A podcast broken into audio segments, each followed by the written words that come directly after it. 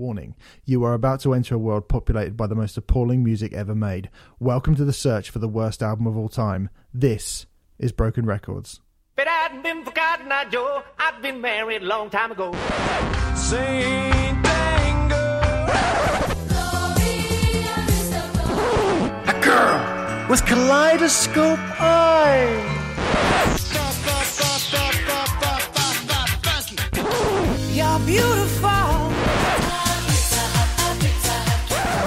Hey, hey, I wanna be a rock star. Hello, welcome to Broken Records. The it's not even a new podcast anymore. It's the established sister podcast of Riot Act, the alternative music podcast. Uh, the search for the worst record ever made in the history of popular music. Just popular music. Although we've got quite a lot of fairly unpopular music on the list, so I don't know why.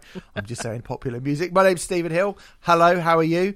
Um, take a deep breath, get ready, get comfortable. This is going to be quite the undertaking. Um, we were going to have a guest with us today, but uh, we we don't. Uh, it's just Renfrey Deadman with me as ever. Hello, Renfrey. Hello. This, we should say before we get going, is a show, as I said, looking for the worst album ever made. We have picked the albums in our list, in our hat full of shit. There are still lots of records in the hat full of shit, although the record we're doing this week has made quite a lot of room uh, in, in that hat because there's quite a lot going on in this record. But all records that we feature on this show are compiled from a list due to their reputation, uh, your suggestion, their fan reaction, critical standing, or the context surrounding the record, or maybe all of those things combined into one massive Godzilla like blob. Because this week we are doing Guns N' Roses, The Chinese Democracy. Holy shit! The sixth studio album from the hard rock megastars, released on the 23rd of November 2001. Sorry, 2002. Sorry, 2003. Sorry, 2004. Sorry, 2005. Uh, actually, 2006. No, no, no. 2007. Uh, 2008. Yes, 2008. Um, Did have release dates for all of those years, pretty much, didn't it? Uh, before we get into this monolithic, absurd, and bewildering story, uh, I'm going to run down the flop 20, the 20 worst records that we have cultivated on our list so far. Starting at number 20 with Theory of the Dead Man. Theory of a Dead Man, not The Dead Man. The Truth Is by Theory of a Dead Man. Slick Dogs and Ponies by Louis XIV. The Cosmos Rocks by Queen and Paul Rodgers. United Nations of Sound by Richard Ashcroft. Mr. Blobby, the album. Sergeant Pepper's Lonely Hearts Club Band original soundtrack. Owen Quigg, with the Ogden Quig.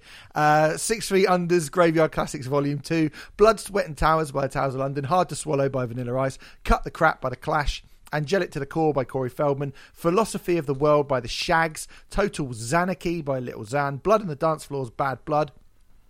Methods of Mayhem's Methods of Mayhem. Concerto in True Minor by the True Symphonic Orchestra. Double Wide by Uncle Kracker. Presents Crazy Hits by the Crazy Frog. And still at number one, Brokencyde. I'm not a fan, but the kids like it. So, here we go then. I am stalling a little bit because I'm scared of this album, Renfrew. I'm actually scared of this record. Chinese Democracy, 23rd of November 2008. That was the date when this record came out. Finally, this is the first time where I genuinely do not know where on earth we start with a record that we are covering on this show. Where the fuck do we actually put the pin in Chinese democracy and go, that's where we start? I suppose 1994, which is technically when the album did begin. You know, recording sessions for the album began in 1994. This is an album that took 14 years to create. In 1994, at this point in time, Slash was still in the band. Matt oh, We'll get into that. Was still in the Oh, yeah. band. Duff McKagan was still in the band. You know, when the recording process for this album started, in theory, all of those members were in the band. Gilby Clarke had just left. Fre- Fresh Prince of Bel Air was still on telly. Although it's back on telly now, so you know, God, yeah. has Yeah. anything that changed that much? Um, Uh, well, they the began mid- writing sporadically in 1994. That's probably a good place to start. Isn't it? It is. So, yes, very quickly, in the mid 90s, the aftermath of the Use Your Illusion double album set, Guns N' Roses, as we discussed on our first ever classic album that we did over on our mm-hmm. Patreon page, patreon.com forward slash Riot Act podcast, if you'd like to go and listen to that. Guns N' Roses were comfortably the biggest rock band on the face of planet Earth. They were massive. They were absolutely massive. They were Rolling Stones big, U2 big. They were the biggest thing in hard rock. That's not that's not a hot take, is it? That's just No. an accepted fact at that the point, use right? the Use Your Illusion tour was the biggest tour uh, of all time up to that point. I think it has been Mm-hmm. surpassed now, but it was a record-breaking tour. I think it lasted a long the I want to say 19 months, 20 months, something like that. It was just Mm-hmm. massive, and um, pretty much all of those shows were stadium shows. I think, um, and they Yeah. just went around the world for a long, long time doing Use Your Illusion. Yeah. So let's kind of briefly chart the demise of the original Guns N' Roses, or the classic Guns N' Roses, if you like. So first is Izzy Stradlin, who you already mentioned, uh, left the tour, citing exhaustion, was replaced by Gilby Clarke, who played on 1993's Spaghetti Incident record, which you gave me uh, on Trade Off, the yeah. Mm. long, long forgotten Trade Off uh, thing that we used to do over on Riot Act previously. Quick review for that album. It's all right. It's a covers album, isn't it? You know, I mean, yeah, it's it's it's, all right. fine. It's up and down. It's fine. Yeah. Uh, the band, as you said, started recording and writing songs in 1994 in the aftermath of the Spaghetti Incident coming out uh, for what would be the official follow up to the Use Your Illusion set. Uh, Duff McKagan said the band was stoned and in no place to finish songs at that point, and Slash complained that the band was now being run as a dictatorship by Axl Rose. To give this rumour some credence, Axl actually decided to scrap all of the original material from those original sessions because he didn't like how the band were collaborating with him. That'll hmm. do it, right? That'll make hmm. you sound like a dictator. If you go, we need to be more collaborative. No, no, not like that. that is that is the antithesis of the very idea of collaboration. To go, let's just collaborate and see what happens. Hmm. No, no, no, no, no. Do what I want. When, when I said collaborate, I meant you do what I want. That's not collaboration, is it, mate? I think also the the other key thing is the fact that a couple of years beforehand, um, Axl had asked the band to sign all of the rights to the name over to him and solely him. And and actually, I think that's a very important thing to state at the beginning of this podcast. Actually, um, so uh, Guns N' Roses, the name, the rights, yada yada, was owned by him. And basically, he said to the other members of the band, "If you don't sign away these rights, I'm not going to go on stage tonight." And that would have provoked a riot, which would have been one of several riots which occurred during that tour, but we don't really have time to go into that. But yes, Unfortunately, unfortunately, we do not. So in 1994, uh, but you're right to say yes. But Axl Rose is now is- Guns. Guns and Roses are now less Guns and Roses and more Rose and the Guns, aren't they? I will be I will be referring to uh, Guns and Roses as Axl and friends throughout this podcast because you know really that is what it is. Axe and Friends always sounds like a sitcom to me. well, that's fine with me. I'd love to see. Can yeah. you imagine Axl Rose starring in a sitcom? That'd be amazing. He'd be one of the best sitcom characters ever. And the uh, He'd always be the, late. The and the theme music would be, yeah, it'd be like uh, eight thirty tonight. It's it's uh, Axl and Friends are actually going to be starting at nine forty five. Uh, and the theme music of "You got an angry enemy in me. You got it. I'm a real crazy guy and I hate everyone. Oh, and now I'm like, gonna- you got an angry enemy in me. yeah, that was back when he could actually hit the notes that he needs to hit. Um, in 1994, Gilby Clarke was replaced by Paul Tobias. Don't worry, I'm not going to do every single person who came in and left during the making of this record on this podcast. Otherwise, this podcast would be nine hours long. So I'll try and keep it to a minimum. Um, but Paul Tobias coming in was the catalyst for Slash leaving the band in 1996, as he claimed he couldn't work with Tobias. Um, Slash, uh, his big his shoes was filled. Um, big shoes, a big hat to fill, isn't it? Massive Uh, was filled fill. Massive top hat to fill, was replaced by Robin Finck uh, of Nine Inch Nails. Uh, in mid 1997, drummer Matt Sorum was fired after an argument with Axl, and he was replaced by ex Nine Inch Nails drummer Chris Vrenna, who was then replaced by the Vandals' Josh Freese, which was weird at the time. I remember this, and I was like, "No, it makes weird." Josh Freese from the Vandals. What the guy gets his uh, actually it's Warren Fitzgerald who gets his, his cock out um, on stage with the Vandals, but um, but Josh Freese was in the Vandals, and the Vandals were just like Well, you you listening, you probably know the Vandals are. They're a summery, sunshiny. pop punk band, basically. punk Like, band, yeah, yeah. decent one, but yeah, yeah, yeah. Um, but I mean, Josh Freese went on to have this massive career, like being in I know. Perfect Circle and stuff like that. But at the time, it was like he's the guy from the Vandals. That's a bit of a weird one. I mean, if we're going to go through all the people that are that are a weird choice to work on this record, then that's going to take a long time as well. Um, And this is about this fucking ninth weirdest person to be well. yeah, yeah. Probably just worth talking about Paul Tobias super quickly. He was a childhood Yep. friend of Axl's, and um, yeah, as you say, um, a, a lot of Guns N' Roses fans absolutely despise Paul Tobias, or otherwise known as Paul Huge. Sometimes I don't know why he has two names. He does. Um, and uh, Paul Huge or Hughes? Uh, it's H U G E. So I'm just going to Paul go. Huge. That's that's that's. Uh, That's a porn star name, isn't it? I think Paul Hughes is his actual name, and he changed it to Paul Tobias, probably so that conversations like this would would not happen. But uh, you know, it's out there on the internet. Um, uh, uh, loads of Guns N' Roses fans absolutely despise this man because he he is um, uh, the primary catalyst, or he's the primary person who is blamed for Slash being ousted from the band. Um, and Matt Sorum, I believe the argument with Matt Sorum was over Paul Hughes as well. So Paul Tobias. Paul- Can we please call him Paul Tobias? Can we please start calling me Renfrey Huge? I would really appreciate that. Rem- It's good for my Renfrey, self-esteem. Renfrey, acceptable, uh, acceptable size That'll do me. in the summer. Um, by 1997, Duff McQuay- McQuagan, Duff McKagan, Duff McQuaver, Duff McKagan quit as well. He didn't get pushed. He jumped. He had become a father for the first time, and he said Guns had been paying the rent on studios for three years now, from 1994 to 1997, and still did not have a single song. The whole operation was so erratic that it didn't seem to fit with my hopes for parenthood, for stability. And that seems fair enough. But how mad is that that you would quit? You need stability, so you would quit the biggest band in the world. It's mad, isn't it? Yeah, but I mean, look, I get it, but at the same time, you go. I mean, just on the surface level, you think, "Oh, I've just become a parent." I, I mean, not that Duff McKagan needs money, but you would be like, "I've got a pretty cushy thing here. I'm in the biggest band on the face of the earth. We Yeah. go when we when we release a new record, it's going to sell 15 cajillion copies unless we get out in 2008.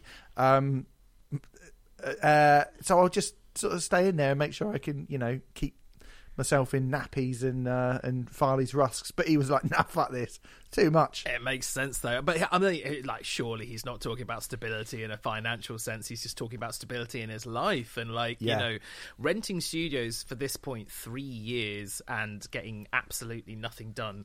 What a colossal waste of money. Um, that will come up a few times. Um, Oh, will it? Bloody hell.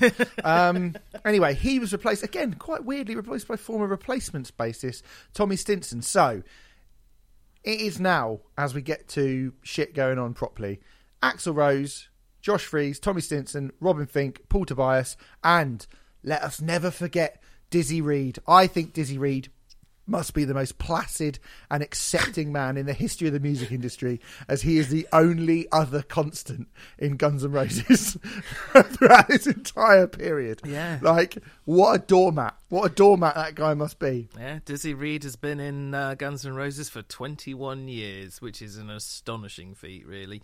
Um, he's just been playing keys with them since uh, Use Your Illusion, and yeah, I just think he's a very placid, very chill bloke. I He imagine must be. He He, must must, be. be. He must be the ni- He must be the nicest man, the, the fucking the calmest man, like in the in the history of the music industry. To just at no point to no, at no point to go, oh fuck this, and also at no point for Axl Rose to be like, you're eating funny, you're fired. Do you know what I mean? Yeah, yeah. Why are you breathing like that? You're fired. um. Anyway, around this time, the the band's A and R man Tom Zutaut said the band had between fifty and sixty songs to record. Where did they come from? In 1997, they didn't have a single song. Now they've got sixty. apparently, yeah. What's going on there? I have no idea. I have no idea. There's a lot of things which don't really make sense with this entire story, but yes. Yes. Yeah. Um, the names chucked about for the production chair is quite mental as well. Absolutely insane. Yeah. Rick Rubin, Scott Litt, Steve Lillywhite, Mark Bell, who had just worked with Depeche Mode and Bjork. like what? And Moby. fucking your mate, Moby. My mate Moby met him once in a. Oh no, we, we don't have time for that. Um, yeah, Moby. God, Moby doing Yeah. this record. Moby. be- So Mo, Moby said of the project, they're writing with a lot of loops, and believe it or not, they're doing it better than anybody I've heard lately. Um, keeping his ear to the ground back then, wasn't he?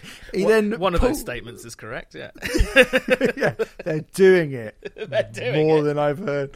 Uh, he he then pulled out of the record to concentrate on his own solo material, which actually, considering what happened with the play record, which would have been the thing that would have come out around that time, yeah. Yeah. probably quite a wise move because he managed to make a lot of music to sell to, um, you know, uh, supermarket and uh, car adverts. Yes, which absolutely. is the most important thing.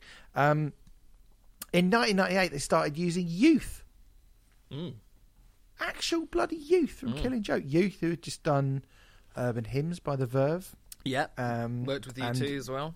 Worked with U2, worked with a lot of people. Uh, he pulled out straight away because he thought Axl Rose wasn't ready to record, saying it was too difficult to penetrate the walls that he has built up. Um, it's around this time when that came out that there was an interview with Axl Rose who admitted that he'd stopped writing uh, a fair bit during the early '90s because he wasn't enjoying from the he wasn't enjoying the criticism that he was getting from Slash, bloody Slash, mean get, isn't he? a meanie slashes, slagging off Axl mm, Rose's mm. songs. Yeah. Horrible man. He's the real villain of the piece, isn't he? he didn't like the criticism from Slash, Duff McKagan, or his ex fiancee Stephanie Seymour, supposedly. Mm. Production of the record trundled on. Even when Axl wasn't in the studio, he was become a bit of a recluse at this point. Um, the band was still in the studio, even when Axl wasn't, and he told engineers to make CDs of the ideas that the band came up with, and he ended up with over 1,000 CDs of ideas. 1,000 CDs of ideas of Guns N' Roses songs. Look, it's it's stuff like that where I go, this is hard rock music that mm. you're making, mm. and I'm not sure I can think of many bands, if any bands really, when you're talking about thousands of CDs of ideas. I'm not sure I can think of any band who generally need to have that many ideas to create a kind of 10, 12 song, hour 15 long record of hard rock music. Gun, certainly not Guns N' Roses. Even just the process of shifting through thousands of CDs, that's what? That's going to be like 1,200 hours worth of riffs. I mean, it's just insane. There is. Uh, there is there is little point in doing that. Um, they probably should have just paused, maybe uh, stopped paying the fees for the studio, just had a bit of a rest. But but no, just just keep them working, keep them going over things, and I'll listen to them when I get to it, kind of thing. Yeah. It's mad. And if that wasn't bad enough, in 1999, remember, six years since they've actually released any material, he abandoned the recording of the the record to make the new lineup record Appetite for Destruction, Yeah. which I don't know if this is a particularly unknown fact about Appetite for Destruction, but that album has already been released, by the way. You can listen to Appetite for Destruction right now if you want. You could have done back then. You don't need to record an album. You've not done an album for six years. Mm. Write some new music. Don't re-record songs and as if they're going to be better. As if you're going to be like, hey, cool, we've we've made a better version of Appetite for Destruction than the one that's already available commercially and has sold 50 billion records. Like, what are you doing, mate? I think What are you doing? I think he was taking inspiration from George Lucas, who had just re-released uh, the original Star Wars trilogy and spruced them up with CGI and stuff. And I think that Yeah. he was under the impression that with his new band, with his new lineup, he could re-record Appetite for Destruction, put it out for people, and go, "This version of Guns N' Roses." Like you'll forget that Slash and Duff even existed when you hear this version. But um, it was never released, was it? Which is uh, No. colossal waste of everyone's time, money, absolute energy. massive waste of complete and utter waste of time. I mean, luckily in 1999, everyone was like, "Oh, six years between albums. That's a perfectly fine time." No, no, they weren't. No. Were they? they no, weren't. not at all. Not at all. Nobody, nobody thought that. Mm. Um, but it is around this time that we start to hear leaks um, and, and stories around the campfire, I guess, that this was going to be a kind of more electronic and industrial feeling record. Yes. Um, Nine Inch Nails, U2, Brian Eno, all touted as potential kind of sonic signposts and directions for this record. Um, what did you think of that when? Because now, obviously, we've heard the record and those things are in there. Maybe not quite as much as people thought they were going to be or made out, but at the time in 1999, when Guns N' Roses hadn't released anything, or 2000, when Guns N' Roses hadn't released anything for, you know, six, seven years, and they were Guns N' Roses, and this is the height of new metal, and anything kind of, you know, that that wasn't that. It was rock was very forward thinking at that point, and if you were a band from the 80s, even if you're a huge band, even you know, this is point where even Metallica get kind of caught up a little bit in the nu metal thing because they're about to go and do St. Anger and cut their mm-hmm. solos out, and and it was all like you know, like we must kind of cut off the head of the past. And Guns N' Roses were seen as certainly like in, in my friendship group, Guns N' Roses were seen as where you know they're just like an old hat kind of old hard rock band in their past, Yep. and everyone's gone and they're irrelevant now. So the idea of them doing a kind of industrial record, I thought was hilarious.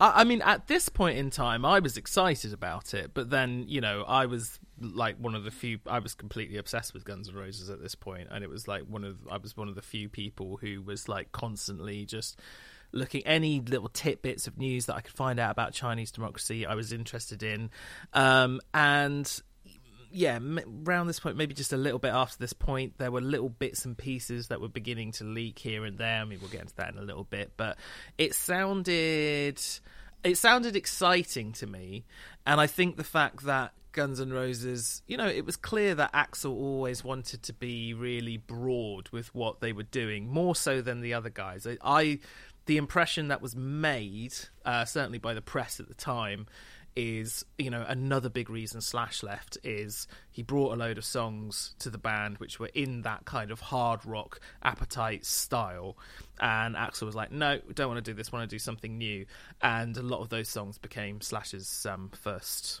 I'm going to say solo record, but Slash's Snake Pit, it's five o'clock somewhere, which is a, a perfectly fine hard rock record, but you know nothing like super super exciting. I think Slash, and and, and it's clear like the, the the way that Slash has gone in his career, he's continued to mold, you know, drill that hard rock vein. Yeah, oh, yeah, yeah. Sometimes, you know, with pretty good results, sometimes with fairly meh results, but um, it was obvious that there was a rift, or the media was portraying this rift that like Axl wanted to do things which were new, and Slash was quite content for them to be, you know, old school Guns N' Roses style. That's certainly how it was portrayed at the time. But I was, I, you know, I, I wanted to hear it. I definitely wanted to hear it. Oh, I wanted to hear it. Mm. I wanted to hear it because I was like, that will be hilarious. Mm, Axl Rose trying to make the fucking downward spiral. Yeah, yeah, yeah. It's an interesting one. I mean, but I think the people that he was, you know, he was so rarely seen in public, but the times that he was seen in public, you know, there was once he was seen at a Tool show and he was seen at a Nine Inch Nail show, and those were exciting bands to me. I was like, well, you, you're looking to the right bands at least. I mean, whether you're going to be able to do that stuff and recreate it was another matter, but it, it, it sounded exciting to me. But um, yeah, It's like when Mel C turned up at the Sick of It All show. Do you remember that? I don't remember that. No, did that really After the happen? Kerrang, yeah, the Kerrang Awards, she went to see Sick of It All. I was at the show. She was side stage watching Sick of It All at the garage. Mel C. Oh, nice. And then, and then when the next Spice Girls album came out, there was not a hint of New York hardcore on it, which was a bit of a shame. I thought. yeah, yeah. Um, well. So that was sort of, I was like, well, you know, Mel C went to see Sick of It All, and she's not writing Scratch the Surface. So just because Axl Rose is sitting there singing along to Head Like a Hole, doesn't mean he's going to be able to recreate it. That's true. I, I, guess think they're a completely different band, though. Yeah, they they are a completely different band. And to be fair, like I'm saying that at the time I was excited about it. You have to bear in mind that I was, you know, 14 um, and less cynical than I am now, and I was probably more excited by just about anything really. Um, So you know, I if if I was presented with this news today, I would be very very skeptical. But at the time, I was. Yeah, I was like, brilliant, bring it on. He'd be going to watch Billie Eilish and, uh, you know, little little Xan, wouldn't he? Um, Imagine Axl Rose doing a doing a trap album. Um, Geffen, their record label, gave Axl Rose a million dollars in 1999 and said, "This is for you getting the album done in, in, in 1999," which is a ridiculous thing to do, and then promised to give him another million dollars if they did get it out on time. The deadline he had set was the first of March 1999. Oh, so close, so close. so just missed that deadline. Just. They were trying to incentivize him with, They with were. money. Now, yes. Now, if someone said to me, "Here's a million pounds to do something," Mm. and if you do, it, but if you do it, I'll give you another million pounds. Mm. I would go. So I just get the first million, do I? And there you go. Yeah, yeah, yeah. But you have to do it. All right. Well, what happens if I don't do it? Well, you don't get the second million. Okay, but I still get the first million. whatever, whatever happens. Yeah. Right. So I don't really, unless I'm really. By the way, am I a multi-millionaire rock star? yes, you are. So a million dollars to me is.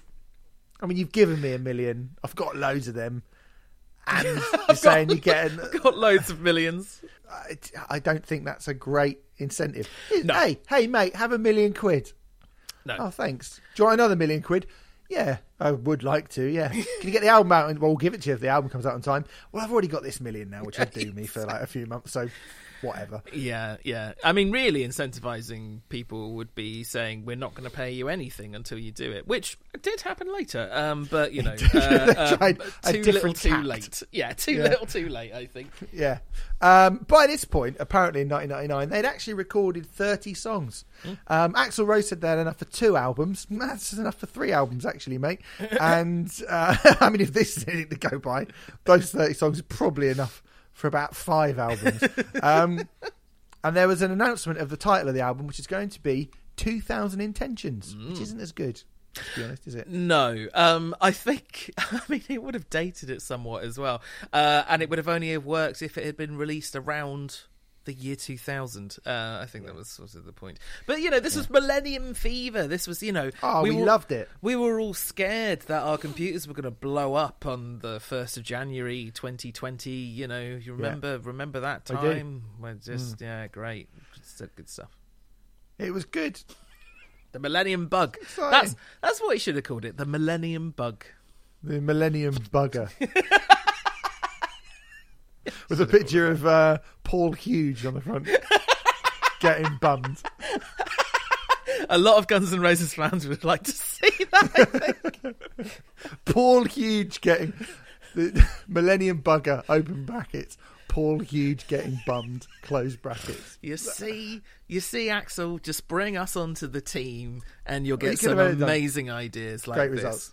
Yeah. Uh, Brian May um, came in and did a solo for Catch, the song Catcher in the Rye and was then cut out of the album, apparently because Axl wanted it to sound just like the band as they were in that moment. Didn't want any kind of outside influences influencing the pure sound of Guns N' Roses. And that's why so few people are involved with the making of this record. I, I, I find it baffling. Like, by that logic, that would mean that when he bought Brian May in to play on the record, he was maybe assuming that Brian May was going to be in Guns N' Roses. And I don't know if that was ever the idea or the plan. So Who knows? Uh, I, I, I have no idea. I mean, to get someone as high profile and prolific, and someone who has such a, a, a, a recognizable sound as Brian May on your record, record him and then chuck it away. That's bold, isn't it? Bold move. It's, yeah, bold. I like the way I'm you being use the word polite. bold. You're being very polite. I'm being very polite. Um, it's mad. It's stupid. insane. It's insane. But hey, there you go. and fairly disrespectful to Brian May. One would have thought so, yeah. I mean, Brian May um, took, Took it quite well, Took it yeah. well enough. Um, Probably because he heard the album and he went, whew. Fuck- Fucking hell. I'm happy to not be involved in that. But um, yeah. Anyway, um, at this point, the producer in the production chair was a gentleman called Sean Beavan, who had worked with the band from 1998 to 2000. And it's been claimed that most of the stuff you hear on Chinese Democracy was actually recorded by Sean Beavan during his stint in the production chair, and the actual, actually, Axl, not actual, actually, Axl actually recorded all of his vocals in a week. In a week, Renfrew. For fuck's sake, man. Yeah, that's what some people say. I think that is based on the fact that um, there were, I think this, they were leaked a little bit later than this, but there were recordings from this time that were leaked. Um, and uh, they sound not a million miles away from what we finally got at the uh, in 2008. So I think that's where those have come from. I don't know if that's true or not. I don't know either, but who knows? if he recorded his vocals in a week, I, I mean, what's the fucking hold up? I, yeah, I don't know. Anyway, in late 1999, the world got to hear the first Guns N' Roses song in a long time. Oh My God, from the End of Days original soundtrack, which is neither the band nor Arnold Schwarzenegger's finest hour, I, would, I would argue. Uh, it received mixed reviews, but the industrial direction that the rumour mill had threatened seemed fairly accurate in that song. And I do remember hearing that and going, I can't say I like this, but it is quite industrially sounding. Oh. So they're not lying. I, I, I think. I mean, I regularly go back to Oh My God. Now, I still, I, I think the reason why I like Oh My God so much, and and well, we'll get on to how I feel about Chinese Box as well, but it is a very unique sounding song. I will say that much. That kind of industrial. it's like, it's like industrial reggae. Fucking. It's it's bizarre, and it is like quite unlike anything you've heard before or since. I would wager. Now, whether that's a good thing or a bad thing, I think comes down to uh, individual opinion. But I think it is true that it is quite unlike anything. Would you would you agree with that? That it's unlike anything you've heard before or since? Um, I don't know. I, I, I can. It's kind of it's weird. Put it that way. I think it's weirder than anything I've heard before or since. Okay. Again, is that a good or a bad thing? I'm not really sure. It's certainly um, uh, an, an interesting mix of ideas. yes, they. Yeah, I think that Yeah. is yeah safe to say. Yeah. So um, in late 1999, Sean Beavan left. In his aftermath, Josh Freese did as well, who decided to join a perfect circle. Good for him. Good for so did Robin Finck, who went back to Nine Inch Nails. Good idea, lads. Uh, Rose blamed the delays of the album in the year 2000 for the fact that he was getting used to new recording techniques. Hmm. I mean, I'm sure he's got enough money. Well, I know he's got enough money to pay someone to sort all that out for him. I think he does, but I also think that he is an insane perfectionist, and there's this feeling of like if he he just wanted to do it himself. I think. Yeah. Right. I mean, just get someone else to do Just it, mate. get someone else You're- to do it. You just got given a million quid for doing nothing. So get someone else to do it. Um, Finck's replacement was Buckethead, we'll talk about in a second, and Freese was replaced by Brian Brain Mantia. In January 2000, the band's manager said that the album was 99% complete and would be released that year in the year 2000.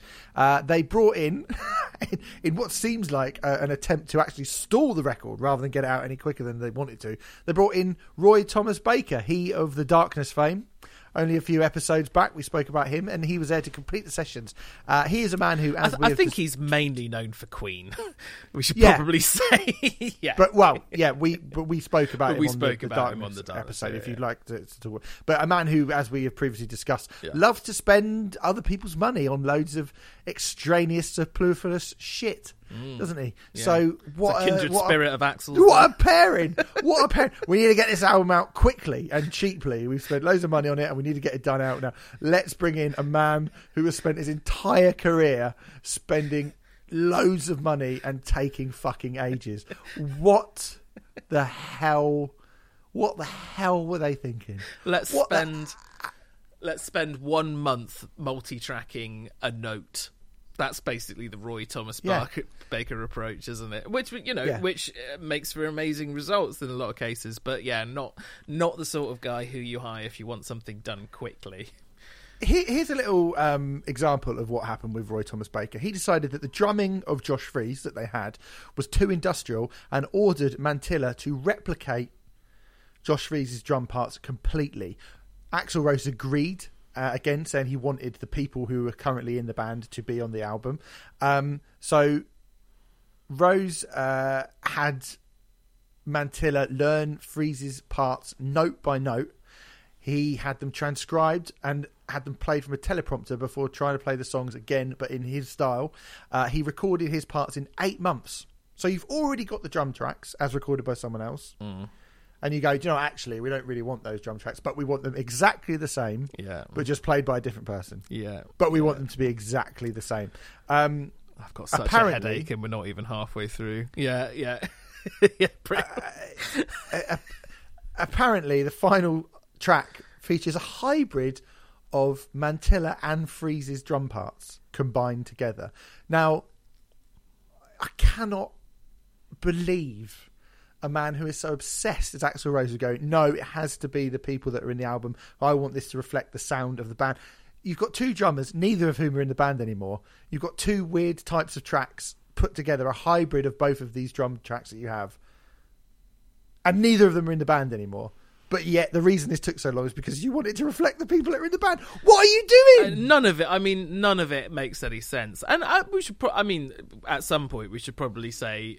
I'm sure well, we're reporting all of the stuff that you know supposedly happened, but I'm sure a lot of it is made up, and a- I'm sure a lot of it is just like we need to find an excuse as to why this isn't happening, and yada yada yada. But uh, it's it's it's it's completely mind-boggling. I think Roy Thomas Baker coming in and persuading Axl to re-record the entire record because, as you said before, they had a record, they had two records worth of stuff here. This is probably the biggest disaster for the project. I think this point because I believe that if the record had been released at this point, even in the state that it was in, which was actually not a million miles away from what we heard in 2008. I mean, it obviously was to Axl, but it wasn't to anyone else, I don't think. I think the perception of the album would be very, very different. I think it's fair to say. Because people were still excited for it at that time. Yeah, yeah. I, yeah, that might. Yeah, this might be the moment where you just go because it was like I had got. To, I remember it got 98, 99, and you're like, "Fucking, Yeah. hell, it's taking ages." And it's like, "Oh, it's coming out next year." You know, it's coming out next year, and you're like, "Oh, surely it's going to come out this year." Yeah, yeah, yeah. And then it was like, do you remember in the years kind of 2015, 16? Oh, it's going to be the Tool album this year. yes. And so when yes. when it when Fear Inoculum did finally get announced, you were like, "It's not coming out." People go, "No, no, no it's been announced." And I remember going, "No." like, there's the album cover. Look, there's an actual official release date. No, even even I mean, even as someone who had an insane amount of goodwill towards Axl Rose at this point in time, because I was such a massive fan of what had come before. At this point in time, I was still totally 100% on board, but it was the begin it was the beginning of the promises that like it's coming out now and then the delays and the delays and the delays and all of these dates that came and went and came and went and came and went where I could feel the goodwill just straining out of me. And I was desperate for it not to be drained out of me but it it, it was very much happening and it was very mm. very you know it was very difficult to be a Guns N' Roses fan at this point in time I'm sure it Mm. was. Um, Robin Finck rejoined the band. Sure, that wasn't awkward at all. Um, another person who joined the fray was Tom Zutaut, who had been fired in the, all of this and was hired to sort the band out uh, around the kind of 2000 2001 period. He had previously worked with Guns N' Roses, um, and people thought he was one of the few people that were could get the best out of the band as a kind of manager and as a mentor. Um, he was good at dealing with Axl's weird little flights of fancies, by all accounts. Um, he found out that the band were wasting thousands of dollars a month by using rented gear that they weren't actually using. Cool. Uh, He put us up to it and apparently saved the band. And this is to give you an idea of how much money this record must have cost. Just from getting rid of the rented gear that the band weren't actually using, it saved them $75,000 a month. Hmm. $75,000 a month. Just being pissed away mm-hmm. for seven, eight years. Yeah. I know. Yeah. Yeah. What? Yes. But I, I don't know. the music industry in the nineties was fucking mental in the early two. But like uh, stuff like that, you go, yeah, I guess. I guess streaming did have to happen, didn't it? Because look at that. You think it's Axl's fault? Well, I think stuff like I think the fact that people were allowed to do this. You, you know, I've I've, I've spoken to Head from Korn about the making of Untouchables, Untouchables, yeah. and they had they hired a mansion each. Yes, like, you know what I mean? yeah. I mean, we we each need our own mansion to record a record. Do Mm. you though? Do you actually need that? Um, and you know, there's stories of, I mean, obviously Michael Jackson albums, the way that they were being recorded, like fucking insane Mm. the way that some records were recorded back then. Yeah, yeah. Um, uh, I mean, even when we talk about the dark, you know, it, it, even when we talk about the darkness, which we, you know, we're going kind of five years into the future, and there not being as much money, is still, you know, it's costing a million quid and over a million. It's ridiculous. Uh, by this point as well, Buckethead had left the band following disagreements with Baker and frustration over the band's lack of progress. Uh, he was persuaded to rejoin by Tom Zutaut, who did this by installing this can't be true. A giant chicken coop in the studio for Buckethead to work in with furniture, straw, chicken wire, and crucially, crucially, you can't record an album without rubber chickens. A load of rubber chickens just the, the chicken hanging around. the chicken coop. I, I think the chicken coop is the point where I was like, oh, I'm not sure if this is going to be a good album. a lot of people have been saying that for a long time, but I kept the faith. And then when I heard about the chicken coop, I was like, "Oh dear, that's that's that's a bit of a bit of an issue." Um, he described it as part chicken coop, part horror film, didn't he? Uh, I He did, yeah. think partly because of what ended up happening. Well, you you you go for it. I'm not going to step ahead. But- Well, the coop caused friction by all accounts because it would, wouldn't it, in the studio? Apparently, it smelt like chickens. Um, and Buckethead upset Axl Rose because he used to sit in there apparently watching hardcore pornography. Um, and then one of Axl Rose's dogs went and took a shit in the coop. And Buckethead said he didn't want it to be cleaned up because he liked the smell. After three days, the smell had become overwhelming, and the studio staff removed it, which upset Buckethead. I am amazed that we are talking about someone who is not just. This is Axl Rose that we're talking about. And not only have you found someone who is more mental than Axl Rose, he's comfortably more mental than Axl Rose. Yeah, it's like Howard Hawks shit, isn't it? Yeah. Um. I, I mean, this is a this is definitely one of those points where I go, "Is this true?" Is that true? I don't know.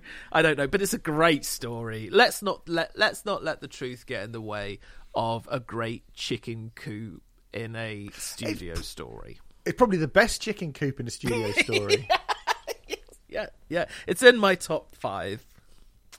we're going to Um, do, uh, and right, actually, we're going to do um, top five times a dog shat in a, in a recording studio. And I imagine we'll come back to this. top five bad smells in a studio. Uh, Uh, when uh, We Came as Romans back catalogue will be number one. The sound of their music is the top five bad smells. uh, anyway, so in 2002, having waited this long for the album, and with the chicken coop in there, with all the shit going on with it nearly done, brought the man in to the troubleshooter, Roy Thomas Baker. The obvious thing to do is, Renfrey, to go on tour, right? go on tour, probably.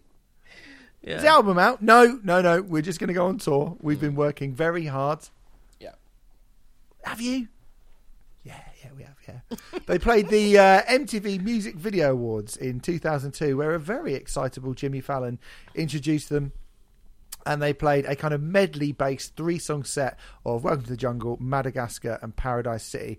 Axl Rose is out of breath after just a, a verse of Welcome to the Jungle, and they just look fucking weird. Like, do you know what I mean? They look weird. Finck dressed as some sort of leather daddy. The bassist dressed like he's in a ska band. Buckethead dressed as Buckethead. Axl Rose with dreads for fuck's sake. Uh, Buckethead, for those Ludicrous. who, for the uninitiated, uh, wore a white mask and a KFC bucket on his head. Normal. Normal, Um, yeah. yeah, perfectly normal. It just, it was not only did they sound quite bad, it just didn't work aesthetically. It's the first time you've seen Guns N' Roses since, you know, the Axl Slash days. Nobody's there apart from a sort of out of breath Axl Rose, looking like I, I don't know, like a sort of a white girl from Croydon on a two week gap year holiday in Jamaica. Do you know what I mean? Like. Was this, this was the cornrows era, was it? yeah, yeah. and it's just not good. It's very quite bad. I've I've not seen that MTV footage for a long time. I don't recall it being great. I have to admit. Just for uh, in this in the name of uh, BBC Balance, um, I went to see them at Leeds Festival in 2002, and um, uh, I thought they were absolutely fucking amazing. Although I should probably point, in, in fact, I'd probably go as far as to say it's one of the best shows I've ever been to.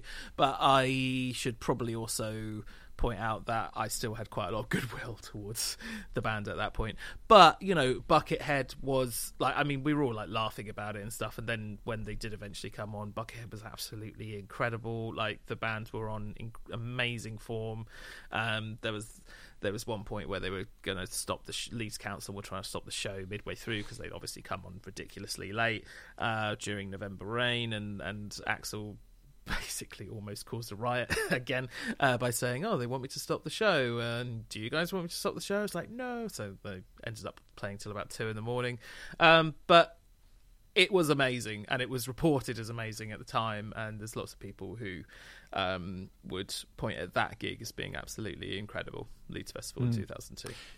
They were replaced by Raging Speedhorn at Reading, which is the one I went to. So um, I didn't play Reading, and Reading went, hmm, who shall we get? Raging Speed on.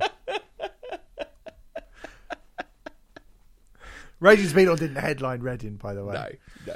Uh, they were put on after the Dillinger Escape Plan on the main stage. Um, bad luck for them, unfortunately. But um, but yeah, that was that was weird. Mm. I would have liked to have seen it, to be honest. I mean, I would like to have seen it more than I would have liked to have seen Raging Speedhorn for the thirtieth time. Just like this album, I have never seen or heard anything like it before or since. And Right, okay. I will, I will stop there. But, Okay. yeah. Um, in August 2002, the band announced that the artwork was ready. Yes. That's what we're all waiting for. What I've been waiting for. Woo! Reed, Dizzy Reed, um, the world's most placid man, he wouldn't lie. He said the album would be out in 2003 and was probably beaten to a bloody pulp by Axl and his million, minions and said thank you every time he got punched in the face. uh,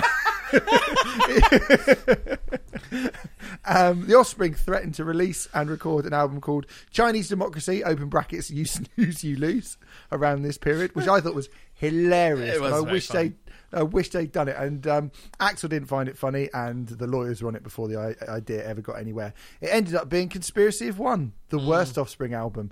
Fuck you, all you Conspiracy of One lovers. No, I'm just saying it. To, Uh, y- yeah, it's, yeah it, it's not the worst, but but no, it's it's not. Uh, we're going to speed through a few years at this point. I think in 2003, IRS was played on the radio by US DJ Eddie Trunk. Um, the band re-entered the studio to finish the record around this time. Axl Rose was quoted as saying that he wants to make the record as perfect as possible before it was released, and then a release date was mooted for 2004. It didn't happen, obviously. In 2004, Geffen actually removed Chinese Democracy from its release schedule and pulled all funding for the record. Oh, oh, he's getting his million pound back, isn't he, David Geffen? He's like, I'll take that back then in a different way. Um, we should probably say that's at, fair enough. Well, yeah, I think it's more than fair enough. Um, according to the New York Times article from March 2005, the production cost of the album had reached $13 million at this point, making it probably the most expensive recording never made, um, as they said. Um, I don't know if we do have a total for the entire thing, but $13 million. 30 million was the last time I'd heard it. Any kind of- Yeah. and I mean, you know, It would be more than that. I, would have uh, Oh. I mean, it's obviously going to be more than that, but but from this point onwards, basically, Axl had to pay for the recording out of his own pocket, which you know. I- I mean, let's just assume that he put another two million in because he's been paid that two million already. I mean, this is pocket change. It's, he's fine. He'll be all right. Well, uh, there's that New York Times article which stated that this was the most expensive album never made, um, and the band was spending two hundred fifty thousand pound dollars, sorry, two hundred fifty thousand dollars a month Mm. to make the album. I mean, that's fucking four million dollars. It's sorry, three million dollars a year.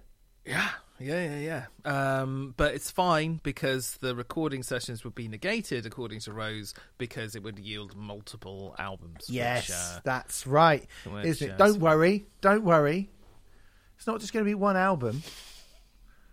We'll release more than one album. Of course, you will. yeah. Um, in February 2006, the songs "Catcher in the Rye" over the time, "IRS," "The Blues," and "Better" were rele- were leaked online. Uh, in 2006, Axl Rose held some listening parties for the record, and a finished version of the record was leaked online.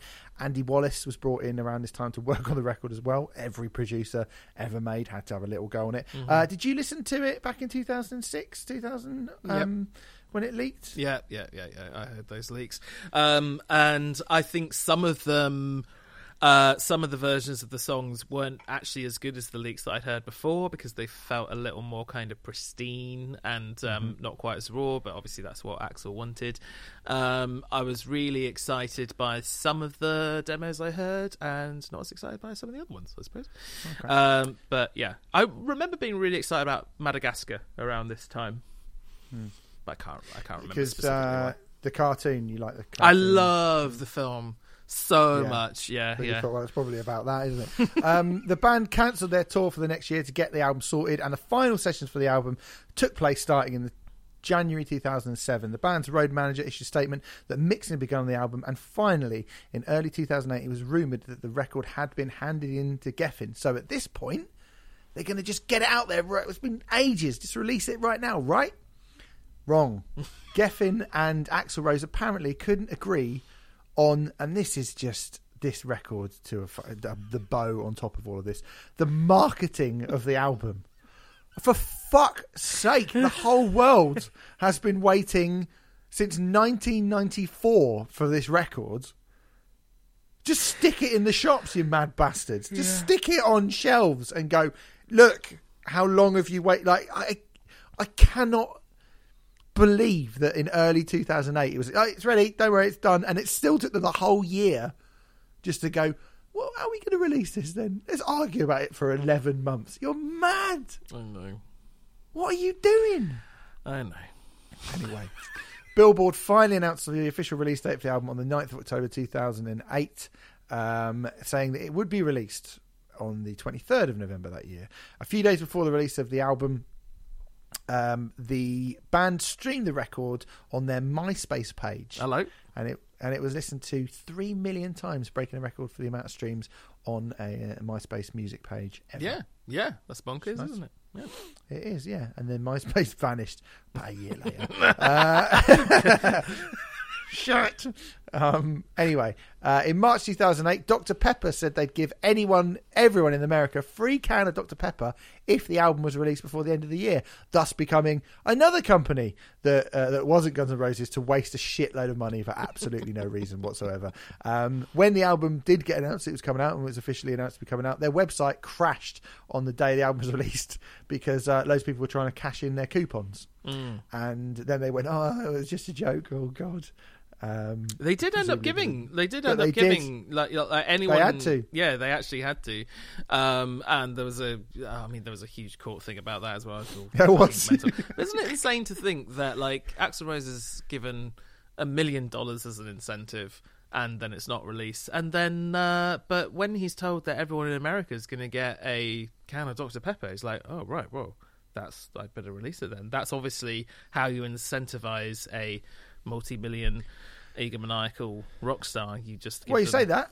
Axl Rose said he was going to give his can to Buckethead. Yes. He didn't like it. He probably would like a dog shit in it. then slurp from it. oh yes. So yeah, I mean, apparently, it's cost over thirteen million dollars to make this record. As we said, that mm. is a lot of money. Mm, mm. And it's probably cost more than that. But hey, don't worry, it's Guns N' Roses. They will recoup that easily. Because I'm sure it will sell tens of millions of copies, right? Mm. So there you go. We've done that in an hour, which I thought it might be a bit longer. That is probably the most impressive thing we have ever done on Riot Act or Broken Records, or probably in our lives, in our miserable lives. Um, because the fact that we got uh, the majority, I mean, there is a lot of stuff that we've missed. There's so but, much. But, you know, the fact that we managed to get the story of this record into that, that is fucking insane. There's a lot Mm. going on here. There is a lot going on. So let's talk about the reviews of the record. The album has a score of 68 out of 100 on Metacritic. Pitchfork gave the record a score of 5.8, saying, Strangely, Chinese Democracy comes off, off like the inverse of the record it would likely finish behind on this week's Billboard chart. Kanye West's 808s and Heartbreaks. One terribly protracted and isolated, the other dashed off and intensely personal, and yet both feel humanizing, improving that either even mega celebrities can deal with life altering pain and expectations and still have little to say about it. Um, Chuck Klosterman suggested that if it wasn't the greatest album ever released, it would be seen as a complete failure. Chinese democracy needed to be a spectacle, something that either validated its torturous birthing process or a Hindenburg so horribly panned it would somehow validate Rose as a misunderstood genius. Instead, it's simply a prosaic letdown constructed by a revolving cast of misfits, ultimately led astray by a control freak with unlimited funding and no clear purpose, who remains even more myth than artist.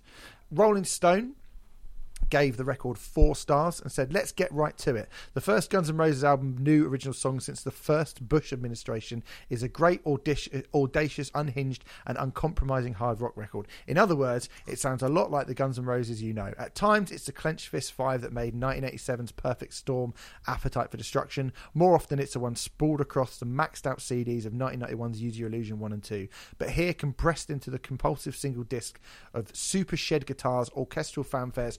Hip hop electronics, mechanic tabernacle choirs, and Axl Rose's still virile rush sirens singing. The Guardian gave it three stars, saying, again, Chuck, the Chuck Klosterman thing. In 2006, Right O'Clock Klosterman published a spoof review of Chinese Democracy, an album at that stage most observers believe would never see the light of day. He had a high old time imagining guest appearances by Johnny Marr and reggaeton covers of Thin Lizzy, but also made a serious point about an album that had taken 12 years to make and reputedly cost $30 million. There is really only one way for Chinese Democracy to avoid an utter and absolute failure. It needs to be the greatest rock album ever made. That's the problem with spending so much and so long when making an album. By default, it's monumental folly. However good it is, it can't conceivably be good enough. Two years later, it's impossible for the music to be heard objectively, uncoupled from its background, the expense, the time, the departure of every founding member of Guns N' Roses bar frontman Axl Rose, the blogger facing jail for leaking tracks, Dr. Pepper's offer to give everyone in America a free can if the album's released in 2008, the, bata- the bizarre rotating cast that variously included Moby, Brian May, basketball star Shaquille O'Neal, we didn't even talk oh, about, and a guitarist wearing a KFC variety bucket on his head, who apparently refused to perform in the studio unless he was inside a specially constructed chicken coop. Listening to them, you're struck by the thought Klosterman may have been wrong. Chinese Democracy is clearly not the greatest rock album ever made, but nor is it an absolute utter failure. The irony is that for all of this lavishing money and time and technology, it's saved by something as as old fashioned as a good tune. Um, in a very positive review, the BBC said at the centre of this of all this sits Axl Rose, suddenly big news again and amazingly able to hold up Chinese democracy as at least the equal of the talk of its creators have been bandying about. No, it won't change the world and it doesn't contain any major innovations, but it's still a huge triumph in the face of overwhelming odds. You can breathe again now. Q gave it two stars, saying by throwing everything at the wall and nailing up the stuff that didn't stick, he's done himself and more important, more importantly, what he clearly views as his masterpiece, a grand disservice. Uh, Mojo gave it three uh, of five, saying it, that it reveals itself to be an ambitious, brave, and expansive offering in a quite terrible review. Um, and an example of why rock fans get so angry about people not being invested in, their mu- in the music they love, reviewing bands that they love. Kitty Empire of The Observer says aping Led Zeppelin is one thing, aping Nine Inch Nails is quite another. Although Trent Reznor's industrial outfit aren't short of fans, it feels deeply wrong for Axl Rose to be cribbing from a one trick pony with a computer. That's Trent Reznor, is it? Uh, double Oscar winner, Trent Reznor. Um, it again happens. It happens again and again on Chinese democracy. A mishmash of portinous digitals in search of purpose. Chinese democracy will sell well, but like China herself, perhaps it won't rock our way out of the doldrums. Fucking hell, that shit about Nine Inch Nails is mad. Um, uh, here's a good one: rock biographer Stephen Davis, who wrote a book about Guns N' Roses. Yeah. Um, watch it bleed. Watch. It. I've I've read it. Yeah. yeah. Yeah, yeah, yeah. Uh, he did a list of the worst rock albums ever Right. and put Chinese Democracy at number one. Hmm. Only a few days after the record came out, saying the horror. It's the worst album ever. I've been in London doing press for the book, and they were asking me questions about it, and I said I hadn't even heard it yet. So when I got back, I went over to Best Buy in Braintree, Massachusetts, and put down my twelve dollars ninety nine like any Guns N' Roses fan. I play the thing, and I drive home from Braintree to Milton.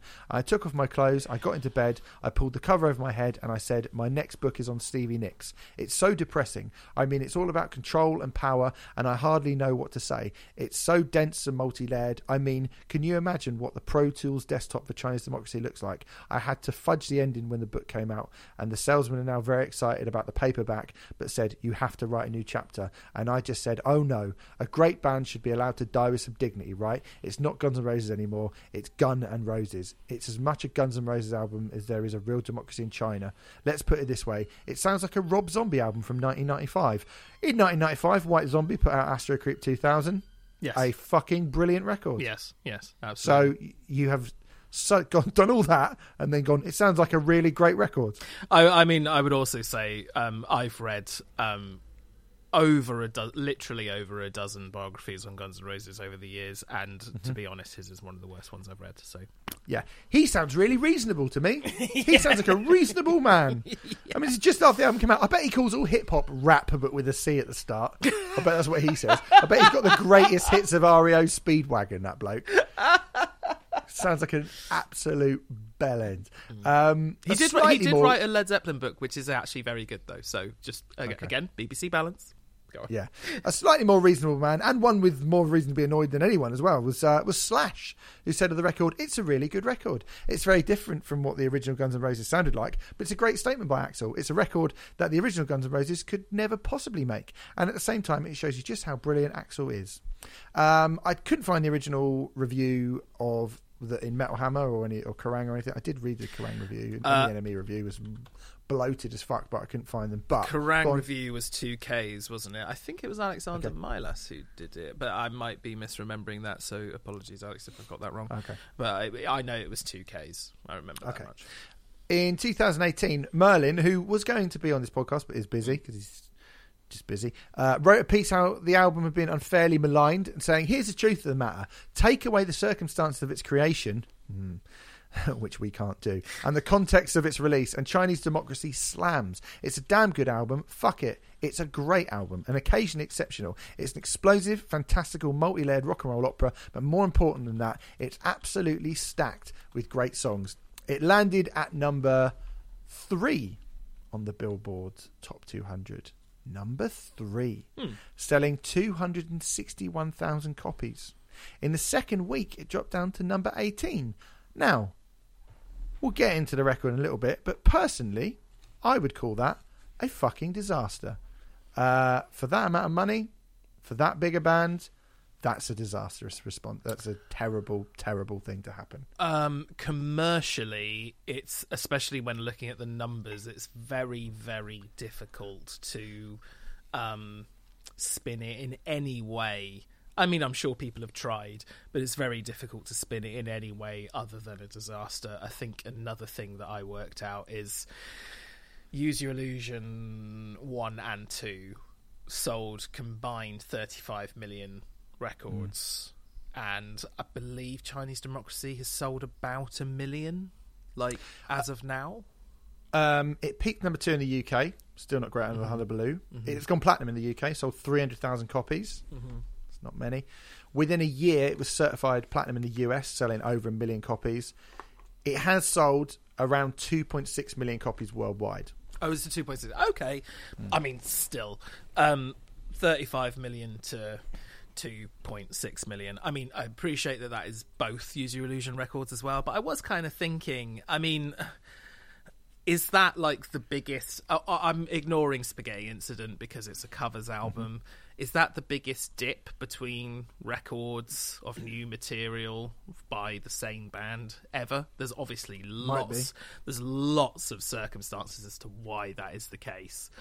Even if we're just cutting it in half and saying it's, you know, let's say 18 million, Yeah. you know, one of the Use Your Illusions, uh, that is uh, prob- probably the biggest, the biggest Yeah. downfall from that point of view. I'm going to have a quick look because the only other one that I could think of possibly, and this is down to streaming rather than the lack of. Because in 2008, people, you know, were still buying records at that point. It gone, it's, So- yes, but it gone down a, quite a lot. It, it- it had gone a fa- down a fair bit, it- it- but compared to the 90s, it certainly had. Absolutely, it's, it's Um, down. It's down to a myriad of factors. I mean, it's down to to loads of factors, really, that which are you know we could go on about them, but it'd probably take another hour to do that as to like why. Yeah. But yes, but the but the facts, like looking at the numbers, it's pretty difficult to say that this isn't a commercial disaster because yes i mean there's no way that those sales would have recouped that money in any way shape or form and even i'd be very sur- I was about to say I'd be very surprised if the tour did, but then you know Guns N' Roses are like made more money than some countries, didn't they? Although that was when Yeah. Slash and Duff got back in the band, so I don't know if that really counts. Um, I'm looking at well, yeah, it's nowhere near as much because, uh, yeah, uh, Fear Inoculum's gone gold in the US. Ten thousand days sold like two million in the US, so that's the Right. only. And I just thought just from the the gap, Yeah, yeah. uh, that would have to be something you consider. The only other countries that this album has gone platinum in is Australia, New Zealand, Finland, and Ireland.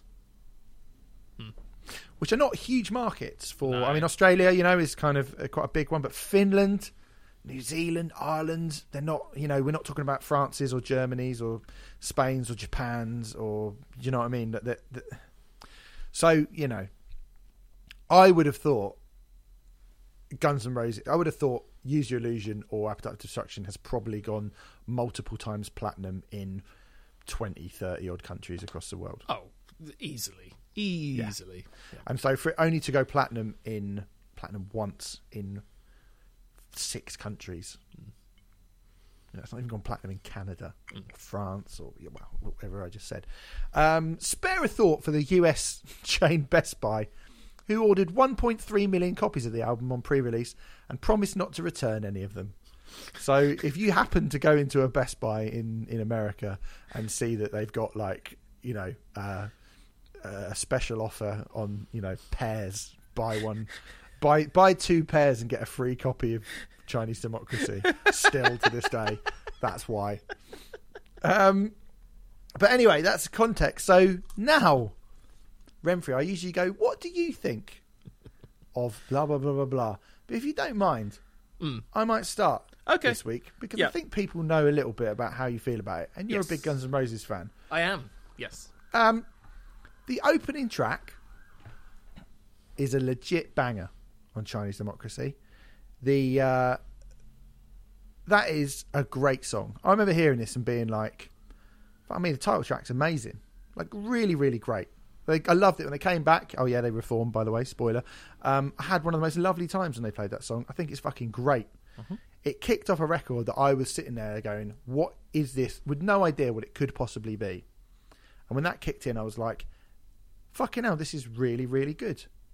Like really, really good. Was this was this on re-listening to it um, uh, in the last few days, or was this when you when you first heard the record? This is when I first heard the record. Oh, okay. Yeah. and it has stayed with me because I will put that song on quite a lot. In fact, there's a lot of songs on this record that I will put on a lot. I mean, Better is really good, even though it starts like a Marilyn Manson B side. It's really good. It's like a sort of proper Guns N' Roses song, and it the chorus just comes bulldozing in. It's a bit jarring when that chorus comes in. It's bloated. It's absurd. The guitar solo is unbelievably over the top. I'm not actually sure that the song has actually aged very well, and I think all of those things that they were doing that were recorded in 1999, when they actually came out in 2008, so much of it has dated, and so the album already felt dated to me when it came out. Those kind of bits that you know when they're doing filter, do you know, an mm-hmm. orgy and stuff like that. I mean, Shackler's Revenge is good considering they've nicked a Coal Chamber riff. It's really good. I mean, nice. It's not a bad song. It's good. I mean, I like the Wizard of Oz monkey chant bit in it as well. That's good. I actually, again, I, yeah, I like Shackler's Revenge, but I am like, fucking hell, that's a nu metal riff. Yeah. Do you know what I mean? Yeah, more or Um, less. Yeah.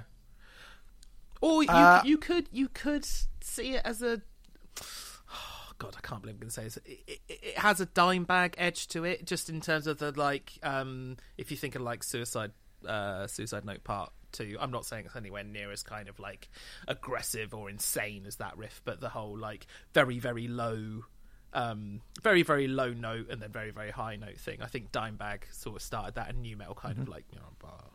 Yeah. Yeah, yeah. I think you're. Um, yeah. I'm not saying it's as, it's as good. I'm just saying I'm not saying it's as good. I'm just saying I can see the the lineage. That's all I'm saying. Suicide Note Part Two is a far better riff. I'm yeah, not. yeah. let's- don't could- we don't put with- words in my mouth. We could have done that with chamber music. You could have brought that up as well. Well, I can see that they're going for a kind of Dimebag Darrell thing and uh, gun gun eh, gun gun eh, Yeah, gun gun. true, That's true. that's nu metal. That's nu metal. I, I don't Um, disagree. I don't disagree. I'm just you know.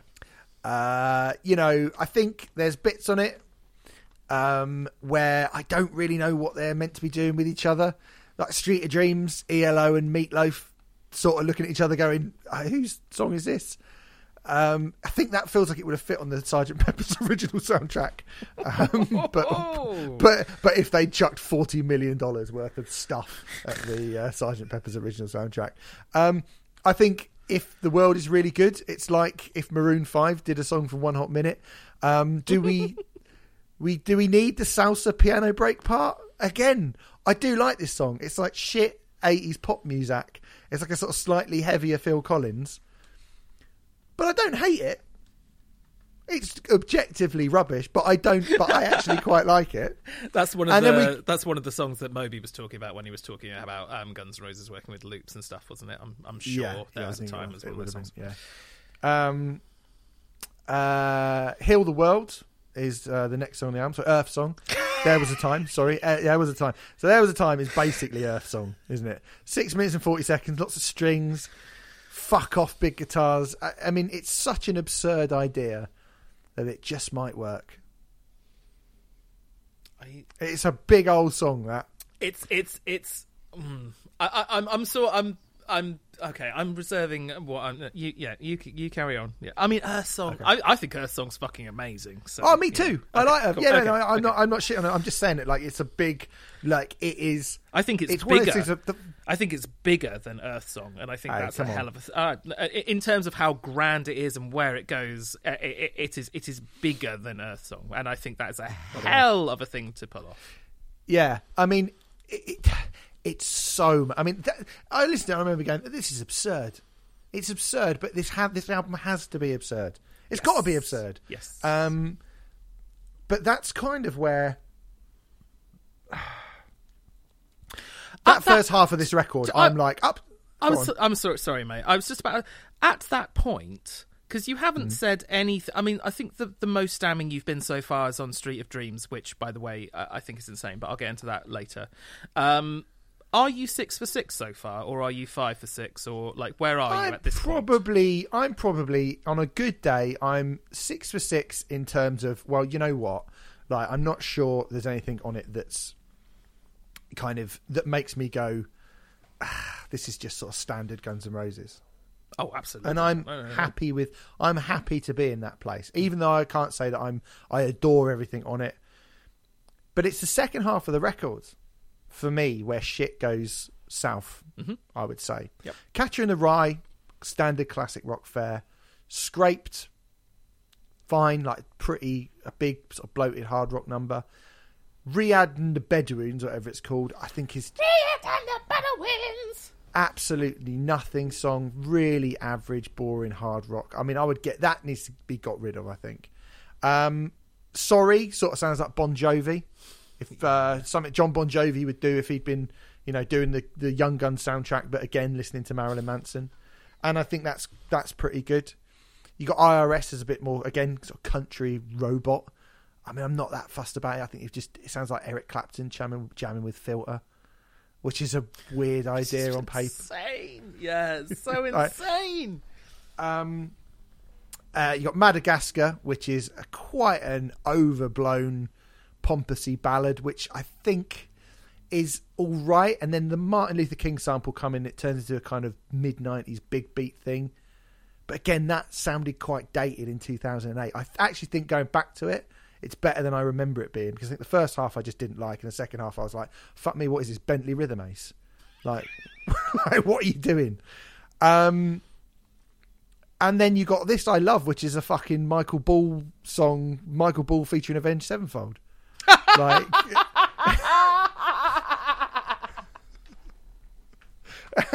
and then Prostitute again, a bit wet, not really the best way to end the most expensive album of all time. Uh, that's Although- kind of what I. F- I do agree with that, but the strings at the end of Prostitute are are genuinely beautiful. Uh, they they are uh, they're so uh, Yeah. gorgeous. But but but I agree, the song as a whole not not the way to end the best uh, uh, the best so kind of most expensive album of all time. Song song for song that is. I've gone through every song there. Song for song i think you're looking at a which is very typical of rock albums a really great first half of a, a surprising first half where you go well i tell you what fair play to them i didn't see any of this coming and that's great. Followed by a pretty kind of hope i mean you know if axl was pushing for the new stuff and they had to kick slash out I would go, well, you know, there's proof of why Axl was probably right because the second half is more like the sort of thing typical Guns N' Roses would be known for. Songs like not that great. Catcher in the Rye, Scrapes, Reared and the Bedouins, IRS Yeah. are are the closest this album gets to quote unquote typical Guns N' Roses fare. Yeah, yeah. Yeah. And the first half is just fucking weird. So it's hard to know how to kind of rank it as a record, really. But anyway, really that is hard. broadly what I think about it. Renfrey, go on. That's really interesting because uh, there are a lot of things that there's a lot of things that we agree on with this. I think I'm just going to have stronger um, opinions uh, in terms of like how much I.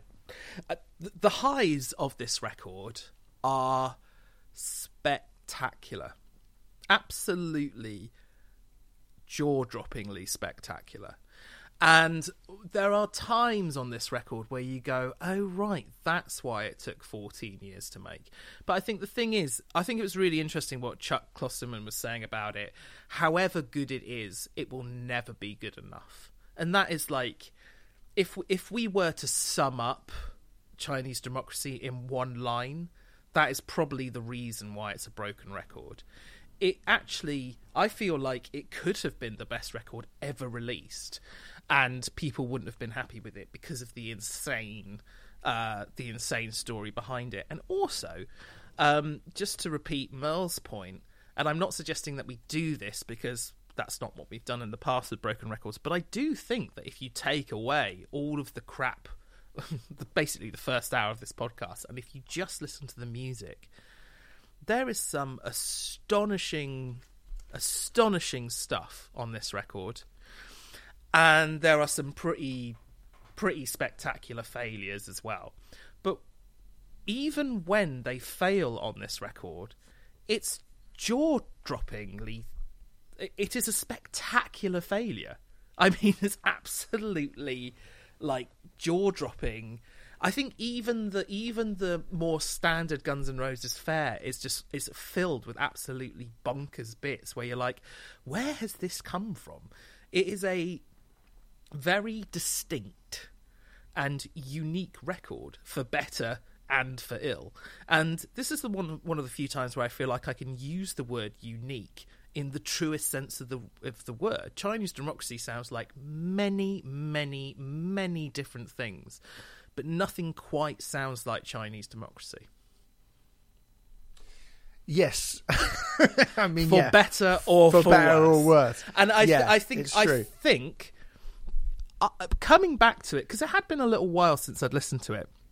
All those things about you saying the dated sounds of it and things like that. It's really interesting listening to it at a point where the 90s is cool again. And actually, I think there's an awful lot of decisions that were made some of the decisions that were made for this record I find absolutely baffling, and I still find them baffling.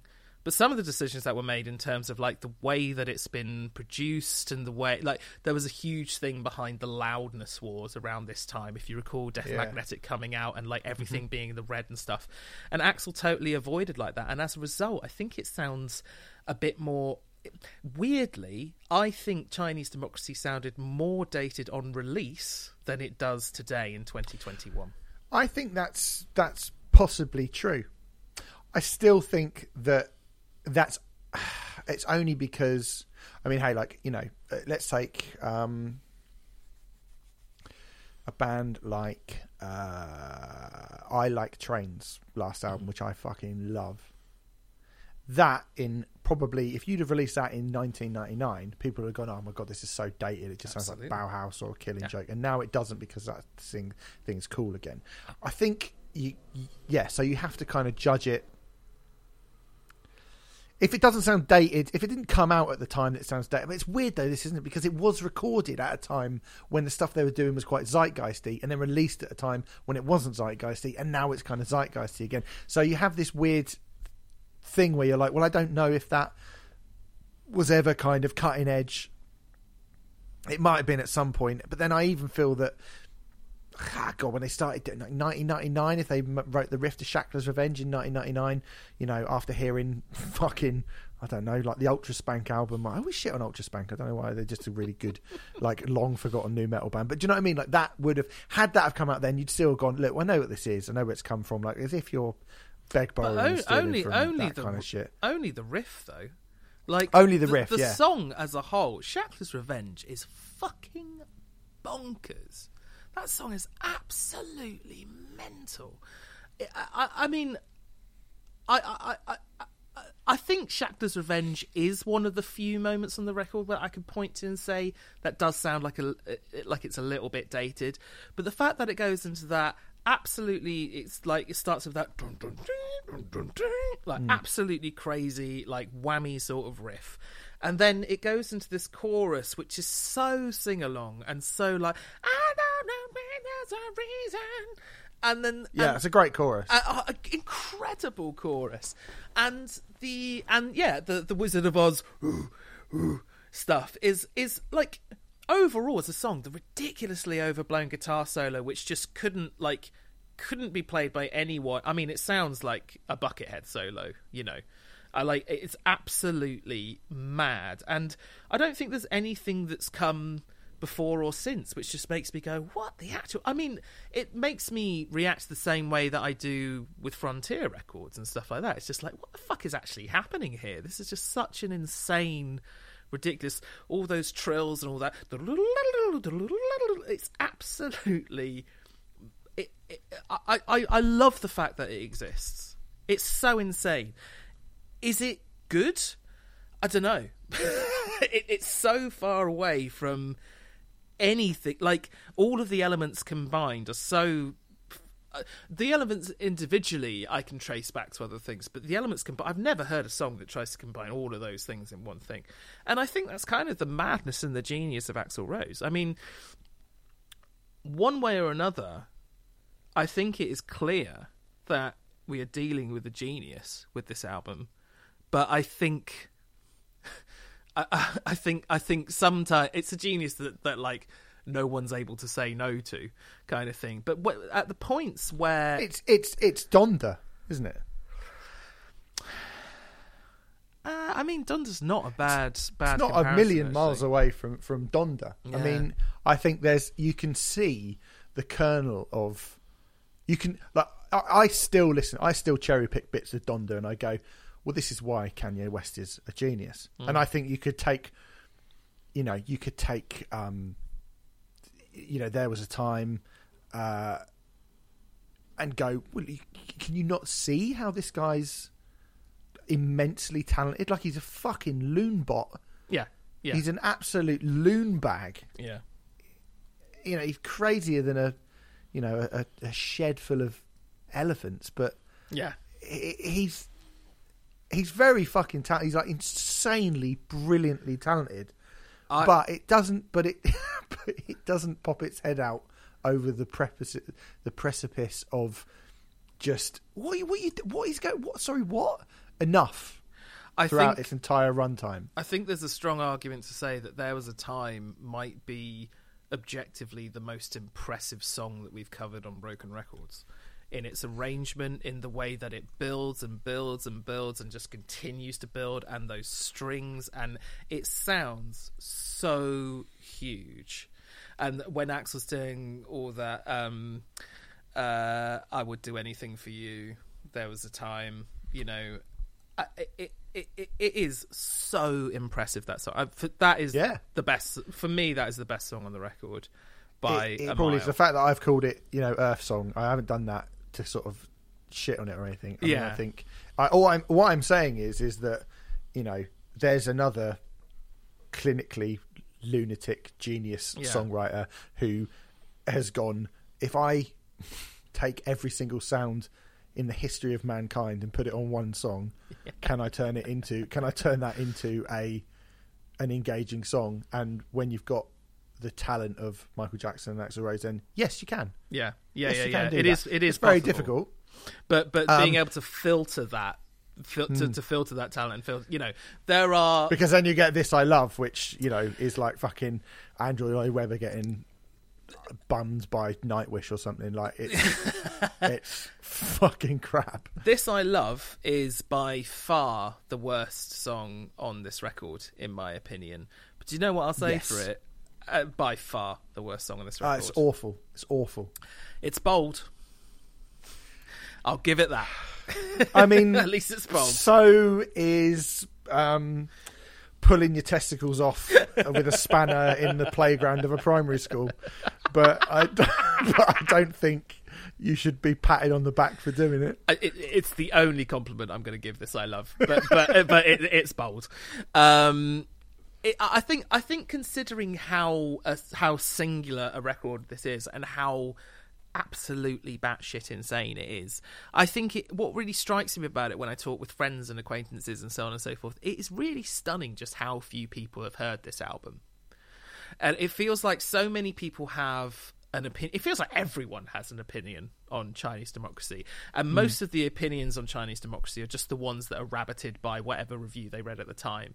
And then when you dig a little di- bit deeper, it's like, I mean, of course, I've not heard it, and I think that is a real fucking shame because there's stuff on this record which is absolutely phenomenal, and the stuff in terms of like how has this record aged and things like that. I think there are when I put it on again, it was even better than I remember it being.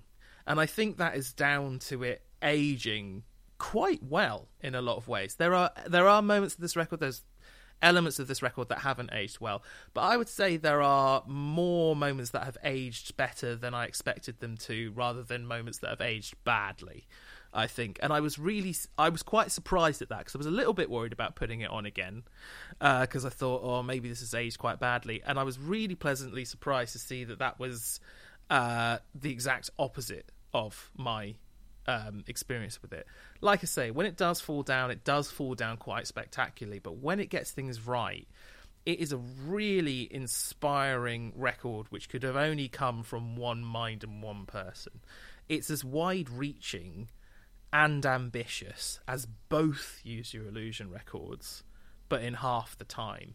I think it's probably, I, I think this 70 minute album is actually probably even f- even more wide reaching and ambitious than both Use Your Illusion albums put together. And they're about two and a half hours put together. And that is insane. And, of you know, com- It's insane on the surface, but it's actually. I mean, again, we do have to consider the context. It's only insane on the surface. It's not 14 years in the making insane. no. For 14 years in the making insane, it's not uh, in the making. It's not insane at all. It's the fucking least you should be doing. It's it's the absolute like this is the fucking. I- I mean, I can't be like going back to this. I love. I cannot believe this. I love. Let's say this. I love. We don't know when it was written. Let's say it was written in the sessions in say 1999, right? I cannot believe that over a nine-year period, with all the shit going on and everything happening. They think they go. So this this I you want to put this on the record? Yeah, yeah, okay, all right. That's in 1999. I can't believe in 2001 so- like whoever didn't come in and go. You sure you want to put this on the record? You sure you want to put this on the record? Yep. Well, tell you, what, we'll come back to it in two years and see if you still feel the same. Do you still, you still want it in 2003? You still want to put this on the record? Yep. Put it on the record, like mix it a bit, put the fucking, put the drums up a bit, and turn the bass around, make it quadrophonic, whatever. let's re, uh, let's re-record that five second guitar solo bit that no one can even hear. Do that. Do you reckon that will change it a bit? Yeah, yeah, yeah. Keep it on the record. 2005. You still want it on? Yep, still want it on the record. You're not going to change it at all. You're just going to put no, no, no, no. Well, I might, I might, I might fuck with the cymbal sound a little bit, but I still want it on the record. By 2008, you're still happy to keep that on the record. Yes, I am. You mad cunt. You mad I, perfectionist. How's that getting on? And there's a few times where I go, how how is this like yeah yeah you know it sounds it's big and it's like bombastic and stuff but you have been working on it for fucking 14 years mate you have been working on it for 14 years and i would expect like not even it to be this mad or mental or whatever but just i don't know scraped like it's fine Well, just just before we move on from this, I love. We both agreed that it is the worst song on this album, and yet I think it's better than any song on most of the albums in the top thirty that we have in our league table. I, I, I think if that song was on most of the albums in our top 30 it would be the best song on those records if that makes sense Uh, well, I'm going to cut straight out of the. mm, I'm trying to. I'm going past twenty. So, chamber music, yeah, probably. Super Collider, yeah, probably. Uh, One More Light, yeah. probably. Famous First Words, yeah. Razorlight, yeah. Puddle of Mudd. Well, Yeah. Puddle of Mudd. Uh, I mean, well, the is, is, all the covers. songs, songs, isn't it? Dirty Vegas, one. Enemy Streets of Sky, yeah, yeah. Love Beach. Black Flag. I mean, we get to American Life by Madonna, and I think you know. I kind of sto- I there's a- kind of stopped there because I knew you wouldn't agree. Although I, I'd still Yeah. say that. Oh my god, there is a really amazing song on there. Is actually Mm. there- there's one or two, but I you know but, but Yeah, I mean, you know, like there's a few. Uh, the thing is, it's bad. It is. It is. Yeah, it's bad, but it's just kind of bad, isn't it? It's just sort of boring and bad. It- you know Um, what? It's just boring. But that Yeah. is that is the, the the the truth of this record. That is the worst song on it, and that is its worst crime. It's that that that one song, and it's the only time on this record, maybe prostitute as well. It's the only time on this record where it's boring. I don't know about that. No, I think scrape, but I think when they when when they do the kind of classic Guns N' Roses stuff, I am sitting there going, "Can you do a bit more than this?" Because I mean, you you have been working this for fourteen years, and you've proven that you you are just going to go mad. I think, like weirdly, so I don't know where we rank this, but I think there's stuff on it where you go, "That's too much," and that's not enough. There's sometimes where I'm like, I want more. I want more lunacy. And there's sometimes where the lunacy is like, I can't handle this much lunacy. And that's the weird kind of seesaw of this record. I is that yeah yeah. Well, no, I agree. The shadow of the context Mm. is very, very difficult to ignore. And whilst is. so there's Spin summed it up rather well in a blog post that they put live on the day the album was released, and they said the only way the record could have lived up to its legend would have been for it to have never come out at all. That it Hmm. instead merely, ultimately, a fair to middling rock album is nothing to get mad at. And I think you know to call it a fair to middling rock album, I think that's harsh. Is is harsh. I think Mm. that's quite harsh. But I think ultimately there are points on it where I go, this just sounds like a sort of Guns N' Roses album. And It's very, weirdly- very few and far between, though. Even like, let's take "Catcher in the Rye," which, in my opinion, is one of the better of those standard Guns N' Roses tracks. You know, when it goes into that like na na na na na na na, Yeah. that is really unexpected and comes out of nowhere, and it works really well. Like, it's Oh, does it work really well? I, I think don't think it does. Great. I think it sounds like the Gremlins. well, that's fine with me. I like Gremlins. yeah, I like Um, Gremlins too. I mean- but I was just like, hold on, hold on, hold on, hold on, mate. hold on. I think it's using. Like- I think it's using that Beatles thing and like making it as big and as extravagant as the Beatles probably wanted to make it at the time, but they didn't Mm. have the recording techniques to do that. It's it's a jollier, happier the day the world went away by Nine Inch Nails. Fucking You know? So I, I look, I prefer mean- the day that world went away, but you know, but Yeah. it's using the same thing, but like doing it in a really like. I think it sounds great. You know, scraped, uh, scraped and Riad N' the Bedouins are the two that I find.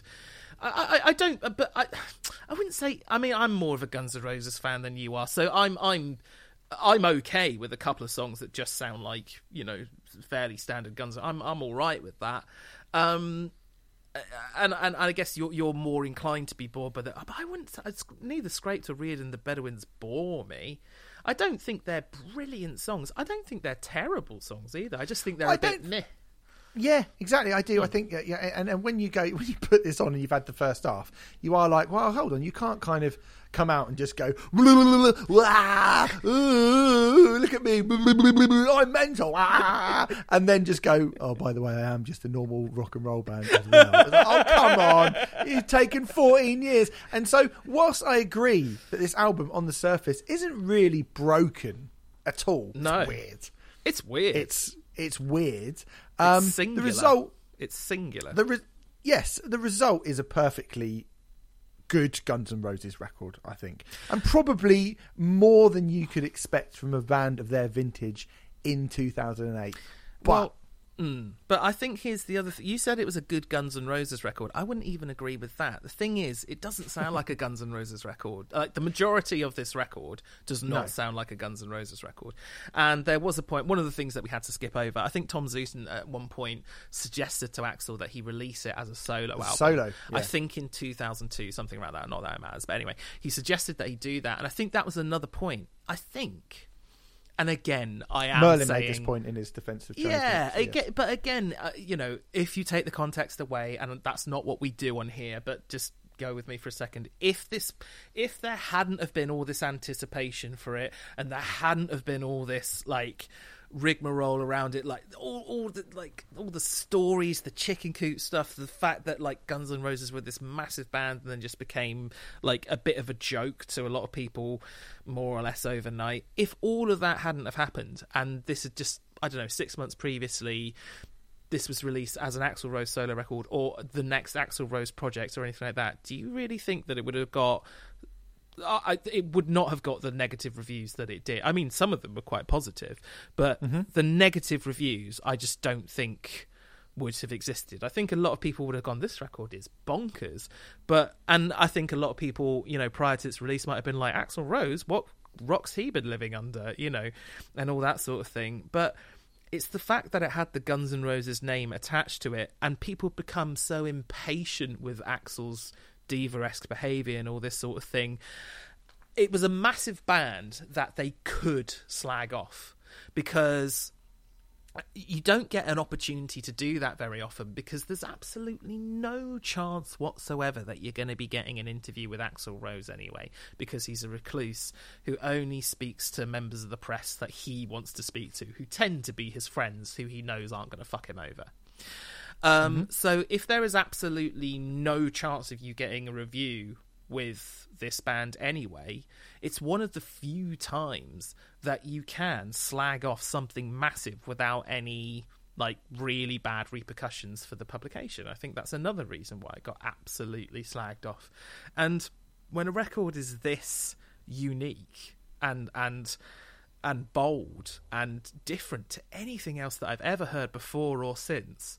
I think it's a real shame that so few people heard it really in reality because it is just seen as this kind of bargain basement record now and like if you actually put it on and listen to it it is anything but that and uh, the first the first six songs like you say Uh, it's it's an absolute triumph the first six songs on this record that's a good 30 35 minutes of this album which is just fucking it, one of the most ambitious insane things that has ever been put on record Do you know what this record reminds me of? Of all the things that we reviewed, yeah this is like if Corey Feldman was a could actually write songs.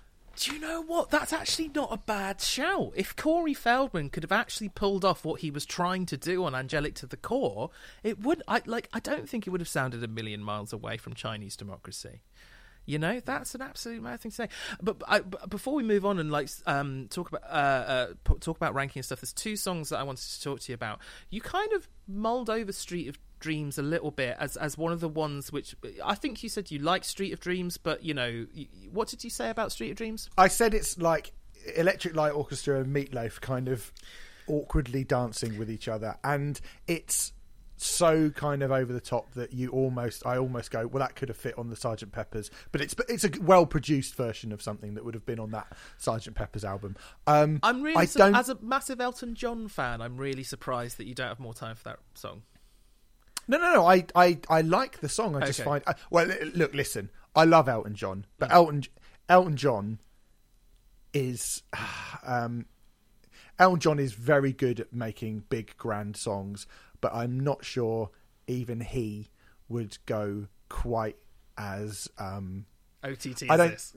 Yeah, I don't Yeah. think he'd. I don't think he'd pull his pants down that far, to be honest. But isn't that spectacular? I mean, you, yes, you can kind of you can argue it's too much. There's a lot on this record where I go, it's probably a bit much. But fuck me, I'm glad it exists. I'm gl- I'm really glad this exists. It's it's an exhausting record when you put it on Oh, because there's so much going on. Mm. absolutely knackering. I listened to it. I've listened to it twice, both times, all the way through Mm. in preparation for this, straight through seventy nine minutes. By the end of Prostitute, I feel like I've run a marathon. It's like it's not it's not the same as Crazy Frog, where I was like, this is like being trapped in a fucking Thai prison or something. Mm. It's like it's not exhausting to the fact that you're like, please, just you know, euthanize me. But it is exhausting. Like you are like, Jesus Christ, I've just been, you know, I feel like I've gone for a run in like on, the- on the, on the, on the in the North Pole or something. I'm I feel fucked. I've actually, and I'm as surprised as anyone to say this, I've actually listened to it six times in two days because um, I.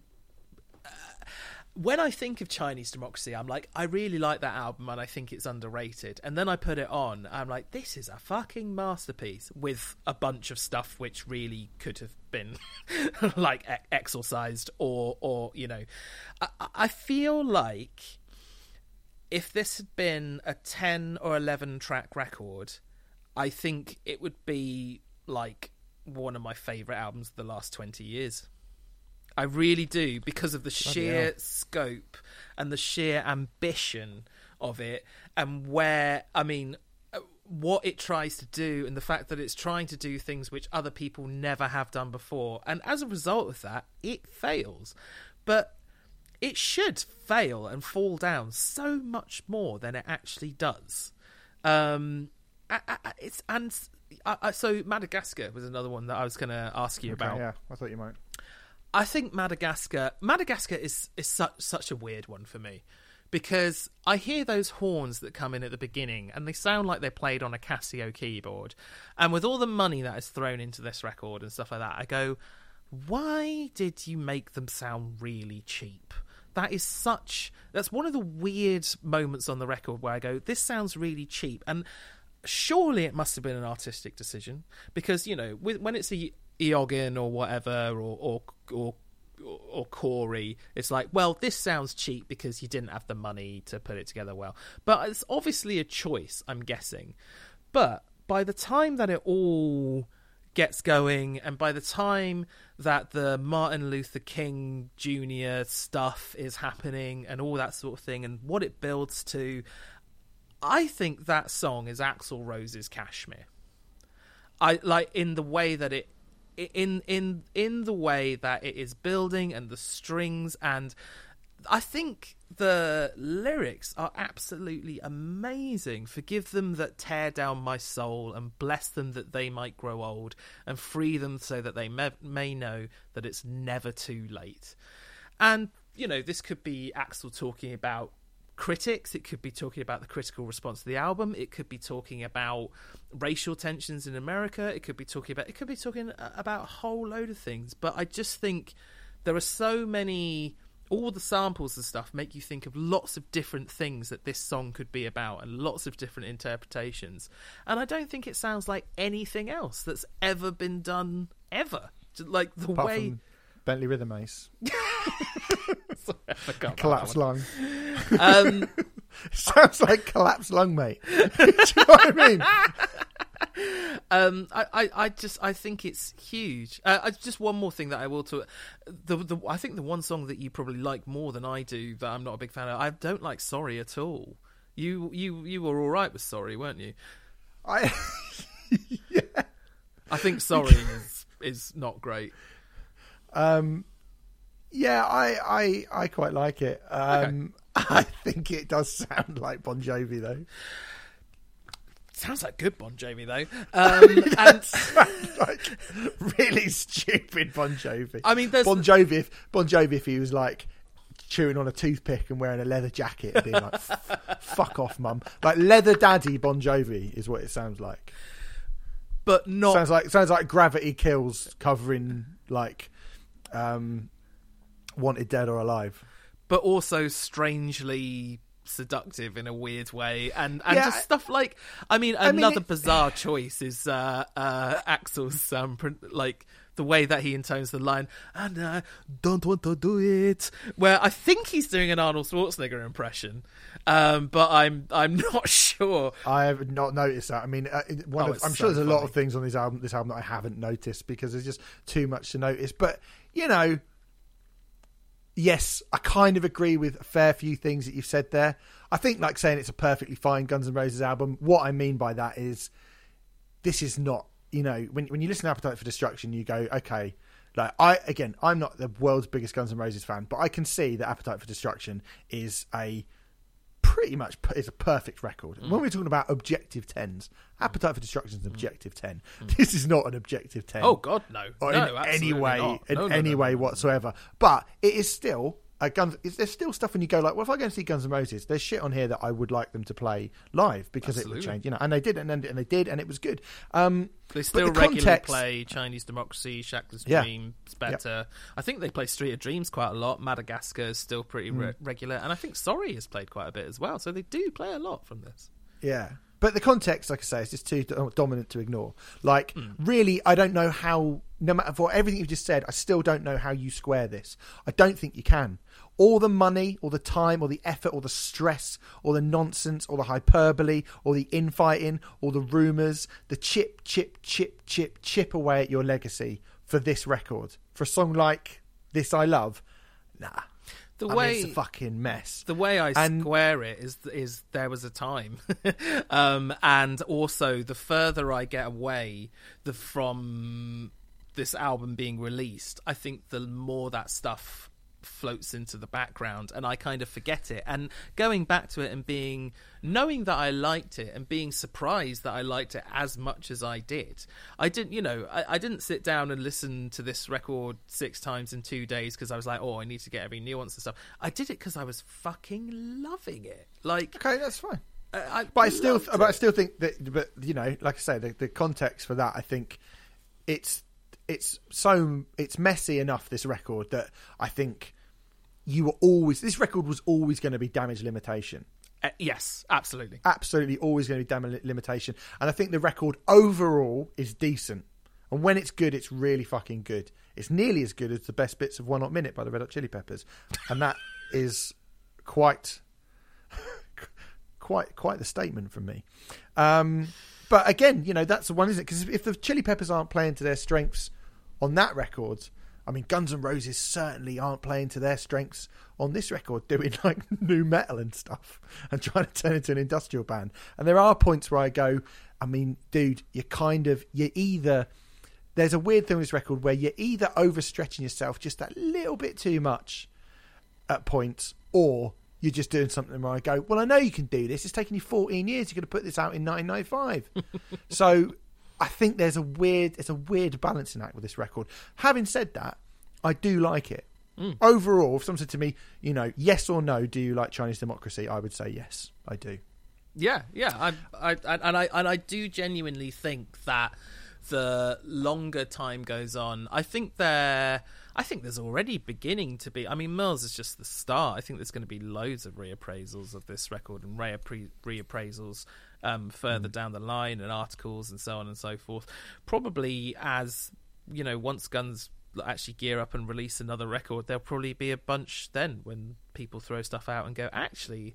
If you go back to that album, away from all that 14 year wait and all the Dr. Pepper stuff and the Chicken Coop stuff, there is a lot of incredible material on it. And I think also if people are going to fail, I'd rather they fail on an absolutely grand scale. And even the failures on this record, like, uh, do you think there's anything embarrassing on this record? Because I don't think anything's embarrassing on this record because everything is done with so much ambition that I'm like, well, fair play to you. You don't always get it right, but I, I, there's nothing at all that I, I think there's more embarrassing things in you know the performances from around sort of 2004 to 2008 blah blah blah and all that kind of thing the performances of axl on stage but on the record itself anything embarrassing Um, I mean, I would go say this. I love. I think is is like oh it's so schmaltzy that I am like, oh fuck off. Okay. Embarrassing is a harsh word. Uh, yeah, probably not really. Nothing embarrassing, but um, but anyway, before we go to rank it, we should just kind of do the aftermath. So, with that failure, much like Green Day, Guns N' Roses were never heard from again. Nah, uh, obviously not. In 2009, Axl Rose gave his first official interview for a long, long time to Billboard, uh, where he said, of Slash, what's clear is that one of the two of us will die before a reunion. And however sad, ugly, or unfortunate anyone views it, it is how it is. Those decisions were made a long time ago and reiterated year after year by one man. Bloody Slash. What a bastard. Um, Robin Finck left the band and he was replaced by DJ Ashba, who I interviewed a couple of times, and he's lovely. is he That's- lovely, I tell you. A lovely man. Uh, he's not in the band anymore. There was loads of drama. Like, Again, we're going to kind of brush through a lot of this. There was loads of drama with managers who were hired and fired and hired again. Lawsuits that were brought around. The headline Reading in 2010, which has gone down in history as one of the worst festival shows ever, with them turning up an hour late. They got stopped thanks to an early curfew. They were terrible. People were leaving their droves, furious. Um, they also went off stage after four songs in September 2010 when they played in Dublin because people threw a throwing a bottle on the stage and Axl said stop that and someone threw a bottle and he walked off. Fucking cunt. Um, Duff McKagan did turn up on stage with the band to play a few songs at the O2 in 2010. Yep. December 2011, the band were announced uh, as inductees into the Rock and Roll Hall of Fame. Axl refused to turn up to the ceremony, refused his entry into the Hall of Fame, and called it a complicated and awkward situation.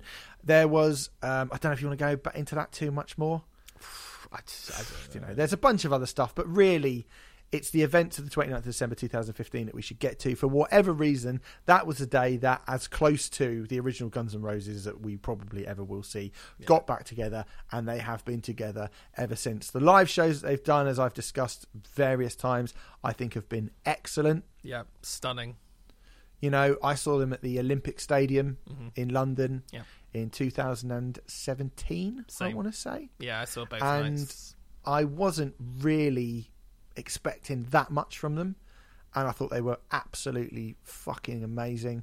I They were very, believe- very good, I good at download as well. I believe you have said that they um it was the best stadium show you've ever seen It was until I saw Rammstein. Yeah, it was. oh fair enough yeah, yeah. Yeah, it's not anymore. Uh, Rammstein has usurped that. Rammstein at Milton Keynes, I think, is better. fair enough though Yeah, um, but I would say it's the second best stadium show I, I've seen. I, I absolutely. I mean, it's the one that I've had the most fun at by a Hmm. fucking mile. Yeah. Um, and you know they've released a few live songs. Uh, live songs. They've released a few songs as well. Um, I still quite like that song, "Insane," the shitty punk one. It's kind of funny. Still find that quite funny. That song. Uh, it's and then called they did absurd, isn't it? Absurd. absurd, not insane. Um, and then they did another one, which I can't remember what it's called, which is but a bit more of a standard Guns N' Roses thing, which I didn't really think that much of personally. Okay. Uh, your thoughts on that other one? Uh, I don't think I've heard it actually.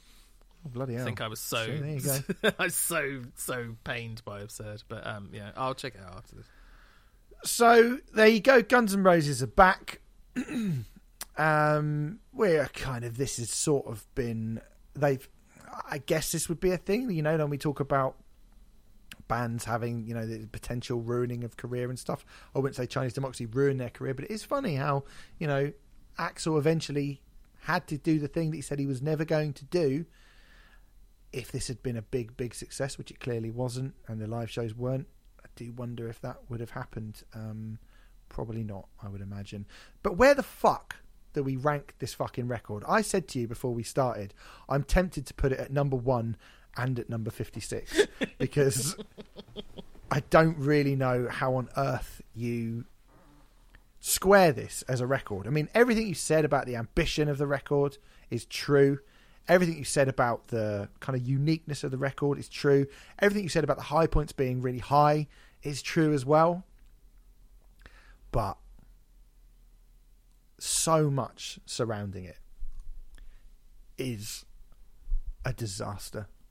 So much surrounding it is just ridiculous and absurd and stupid and pointless and has led that has like I said has chipped chipped chipped away at what people think of when they think of Guns N' Roses. The lunacy, the the folly of this record is unlike pretty much any other record that has ever been made in the history of music. And we do have to take that into account. We have to. We've done it with everything else, so we have to with this as well. Um, but that doesn't make it any easier. No, to- that that makes it harder. That makes that it makes it much harder. because I'm gonna I'm gonna say right now, if like I think I jokingly was like this is gonna be you know number 56 out of 56 on the um on the league table. I think um when I actually sat down and listened to it, I was like, well, I can see absolutely no way that it can't be 56 out of 56 because of the ridiculous high points on the album. There isn't a single song, there isn't a single song on One Hot Minute which gets anywhere close to the, the No, ambition bollocks. of There There's- Was there's Time or anything like that. Well, okay, but they're better songs. I think there's at least five or six better songs on One Hot Minute than there are on this, and the best of this. I, I, I mean, yeah. There's also P, and there's nothing as disastrous on this record as P. It's 90 seconds of that record, like There, there's there's a lot more beguiling decisions. Like there's beguiling decisions made on this record, but there's far more beguiling decisions made on on One Hot Minute. I think there's a lot more times when they shoot themselves in the foot, and you go, you, you, you there's a brilliant four minute. It took them two years to make it though. but but the, the but in terms of like the time that that does that's only relevant to the time that the record was being made that becomes less relevant as time goes on like I, I, I genuinely feel like this album is aging incredibly well because all of that stuff just isn't relevant anymore. We're not waiting, you know, we're not waiting. I think the next Guns N' Roses record is obviously going to have a far better response than this one because we aren't mm-hmm. waiting for it in the same way that people were before when th- when they started making Chinese Democracy they were still an absolutely ginormous band who people actually really really cared about and really cared about new material. And i think now even with slash and duff back in the bands and all that sort of thing i don't think this clamor for new materials particularly high with guns n' roses. Like it's going to happen No. at some point but i don't think there's nowhere near like people aren't excited about it in the way that they got ridiculously overhyped and excited about chinese democracy. And even i mean Yeah, and that's because Chinese Democracy has come out, Mm. hardly sold anything. The wait was that long. Guns N' Roses, arguably due to due to Chinese Democracy and the reaction to it and the absurdity that that surrounds everything to do with Chinese Democracy, has turned Guns N' Roses from a relevant recording band into the nostalgia circuit. I think they turned into uh, an irrelevant recording band way before Chinese Democracy came out. I don't think it was. Chinese. Yes, so do I. I don't think it was Chinese. I but that's that's my point. I don't think it was this album and the results of this album that made that. I think it was people being impatient with the rock star behavior that was happening.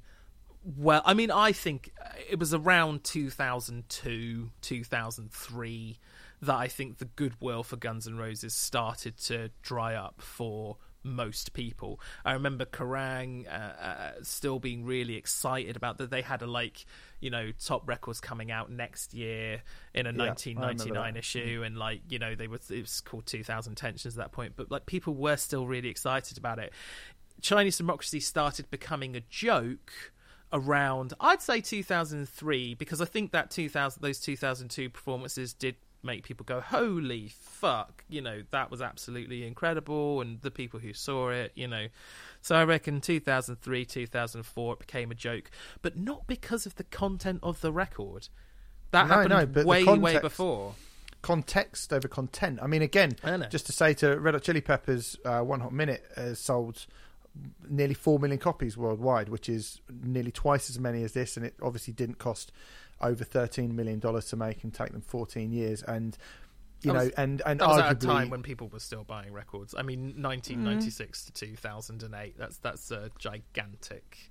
I mean, Red Hot Chili Peppers have just released a new, uh, announced a new album, and you know it's not going to be out for a few months. But um, that it's not going to sell. a. Even if it's a massive hit, it won't sell anywhere near four million copies because of the time. That No, I don't. Of course, it won't sell as as many as four million copies, but it might sell. Uh, well, it won't sell. It will probably sell a million. I would have thought. But I mean, even if you go back to, let's have a look at the the sales for. Oh God, oh God they've got so many bad albums. The fucking Red Hot Chili Peppers, haven't they? Live at Hyde Park that came out in two thousand four. Stadium Arcadium came out in two thousand six.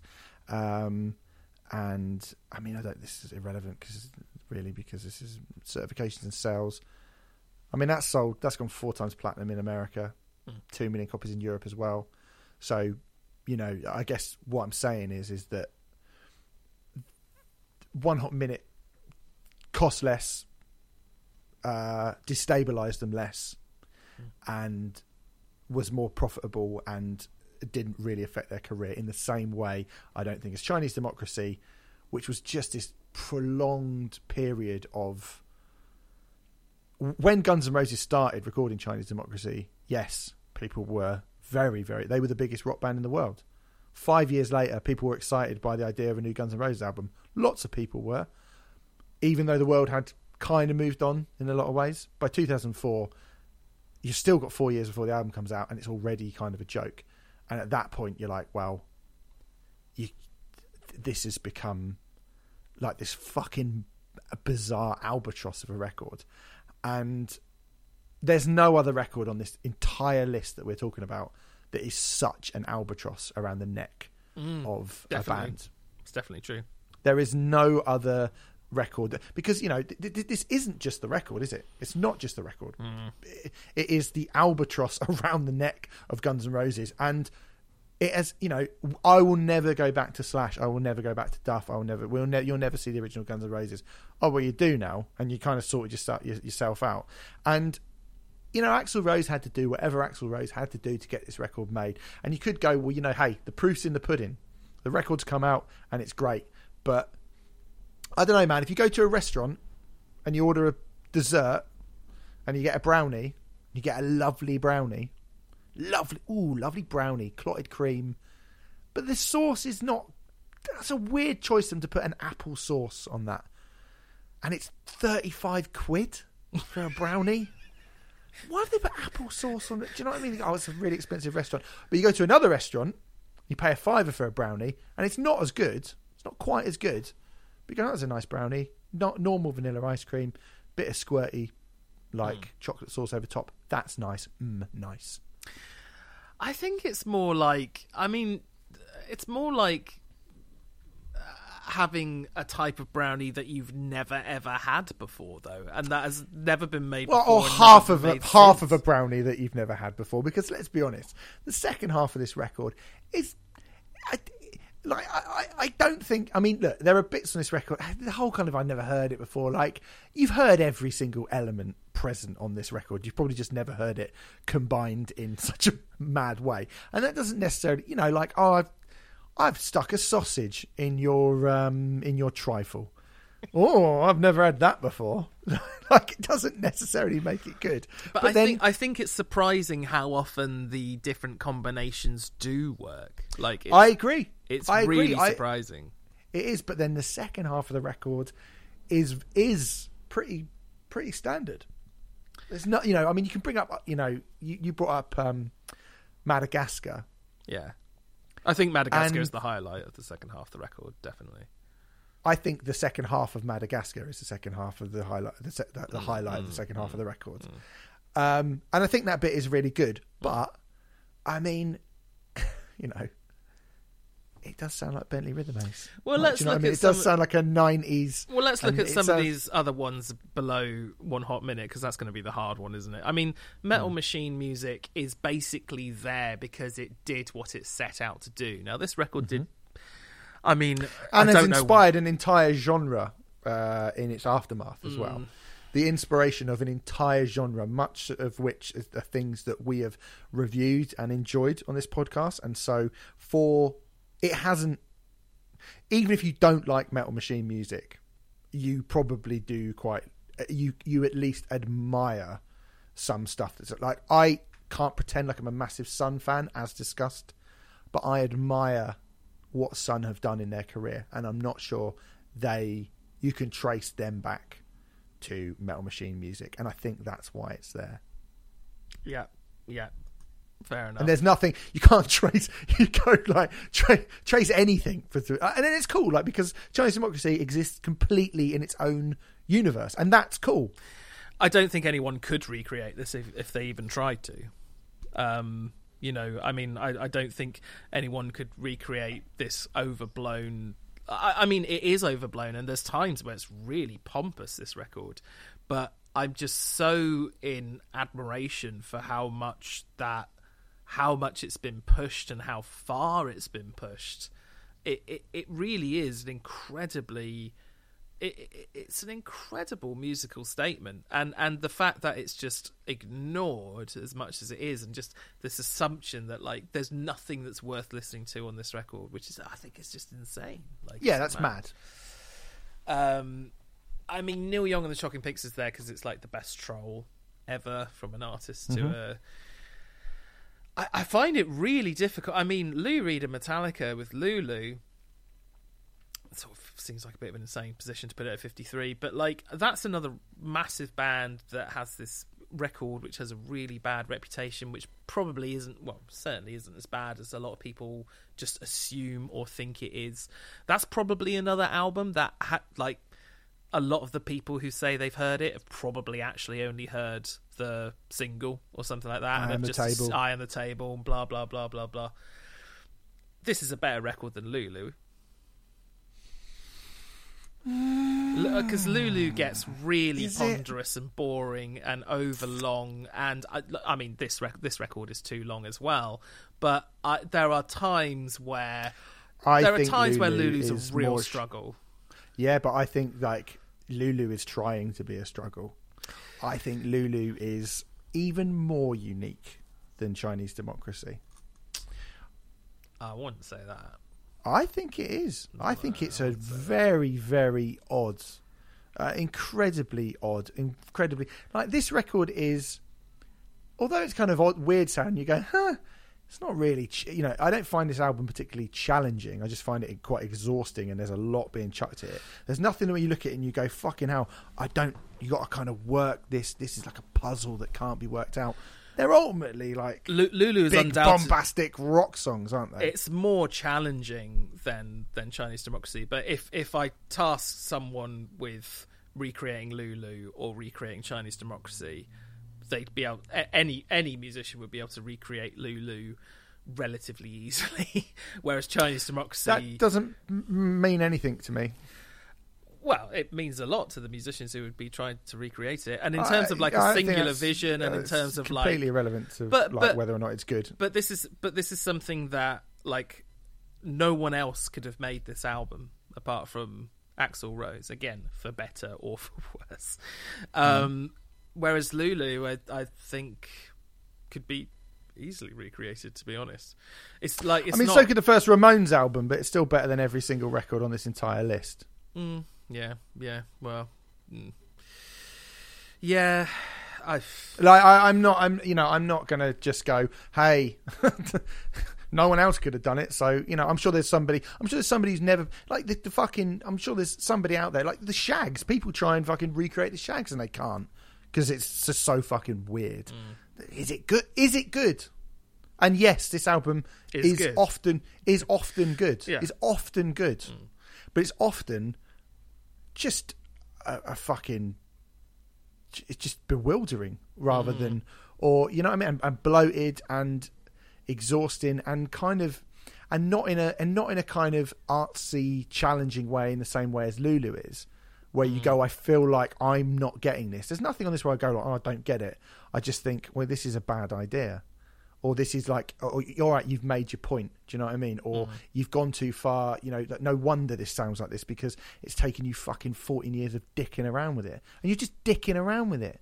Dicking around, dicking around, dicking around with it. I mean, loads of Over egg in the around. pudding. Yeah, loads yeah, of it. over egg in the pudding. Yeah, yeah, yeah. and if you, definitely. if, if you, you know, if you, you, you could say like, I mean, if you gave, if you gave a lot of musicians 14 years and said, go away and dick around with your music so much that no one else can recreate it, I'm sure lots of them would be able to. It wouldn't necessarily result in a good record. Mm. And and I'm coming from this a place where I'm saying I think this is a Mm. pretty good record. yeah, I just feel like the context is this fucking shadow that completely engulfs and envelops this record to the point where I know you're saying like, oh, the context goes away. Well, I'm sorry, I'm not letting it go away because it hasn't been allowed to go away for anyone else, so it's not allowed to go away for Guns N' Roses either. no, no, no. You're right. You're right. Um, and the the thing of being like, okay, it's not mental enough, or it's too mental. Like I, I, I kind of again like it. It reminds me of Corey Feldman. It reminds me a bit of Lulu.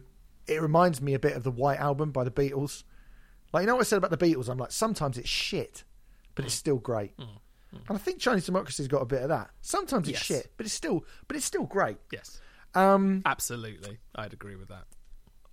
I mean, I don't really have a problem with putting it. Really, I don't really have a problem with putting it below "One Way Ticket to Hell and Back" by the Darkness, because I think the highs. I think that that's an easier record to enjoy.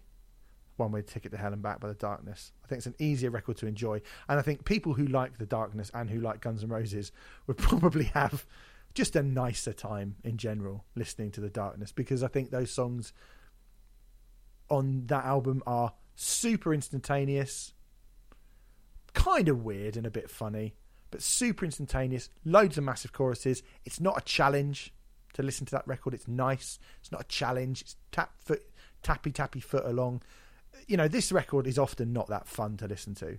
It's just a bit like, oh my god, what's going on? And a bit like, oh mate, you're you've you've you've killed my enthusiasm for this song by just adding layers and layers and layers and layers and layers and going on and on and on and on. And it's only a bloody fucking rock song. It's only a fucking Guns N' Roses song at the end of it anyway. Mm. Like ultimately distilled down to what this is. You know, something like IRS. It's only a bloody Guns N' Roses song. That's all it is. or like you know, you just go. To, this doesn't need all of that stuff. Scrape does not need. I mean, it doesn't need to be on the record. Riad N' the boo in the boo. It doesn't need to be whatever it's called. Re- Riad N' the Bedouins, I think. it's Riad N' the yeah. Bedouins, yeah, is does not need all that stuff. And ultimately, when you if you take all that stuff away that you spent fourteen fucking years putting on it, it's just a it's just a, a, a not that great Guns N' Roses song. Mm. Ultimately, mm. Mm. but when Axl gets it right, a bit like when Kanye gets it right on Donda, you go, yeah, God, this is really really fucking good. This would be the best EP. This would be the best six song EP ever. Better than burnt, better than burnt by the sun. Oh no no no. no, sorry, I've gone too far. Um, but I don't know. But I mean, I really, really, really, really, really, genuinely am at a loss because on one hand, I think it should go just above Mr. Blobby. Or United, Richard Ashcroft's United Nations of Sound. On one hand, I think it should go in the top, in the top, in the flop twenty. On one hand, I'm like, well, you, you, you can't, you can't make everyone wait this long and mm. do all that mad shit, and then, and then come up with the second half of this record and The- think that yeah. people aren't going to be like, Are you taking the piss? the petulance and the context, the amount of times that I personally have been stood in a field or sat in an arena or whatever and, and been waiting for Axl to come on, and it's been one hour, two hours. In one case, I think it was two hours, 40 minutes. Uh, thankfully, I was sat down in an arena, thank fuck, and I was so pissed by the time they came on that I can barely That remember. prostitute sounded good. Like, do you know what I mean? Um, I think when was that? I think that was 2012. I can barely remember it to be honest. Um, you know, yeah, I, I, yeah. It's. Uh, I think what you said right at the beginning of this, this should either be number one or number 56, is absolutely accurate. And really, Chinese Democracy is the kind of album we talk about when we review records. Um, that you know make a mockery of the scoring system or what's whatever. Chinese Democracy makes a mockery of our entire league table because it is simultaneously the best thing that's ever happened to music and the worst thing that's ever happened to music, in my opinion. I don't want to feel like I'm doing a cop out here, but I would. Here's what I'm going to propose: Okay. that we put Chinese democracy as unranked on the list, Oh, controversial. Right. in that it cannot be ranked.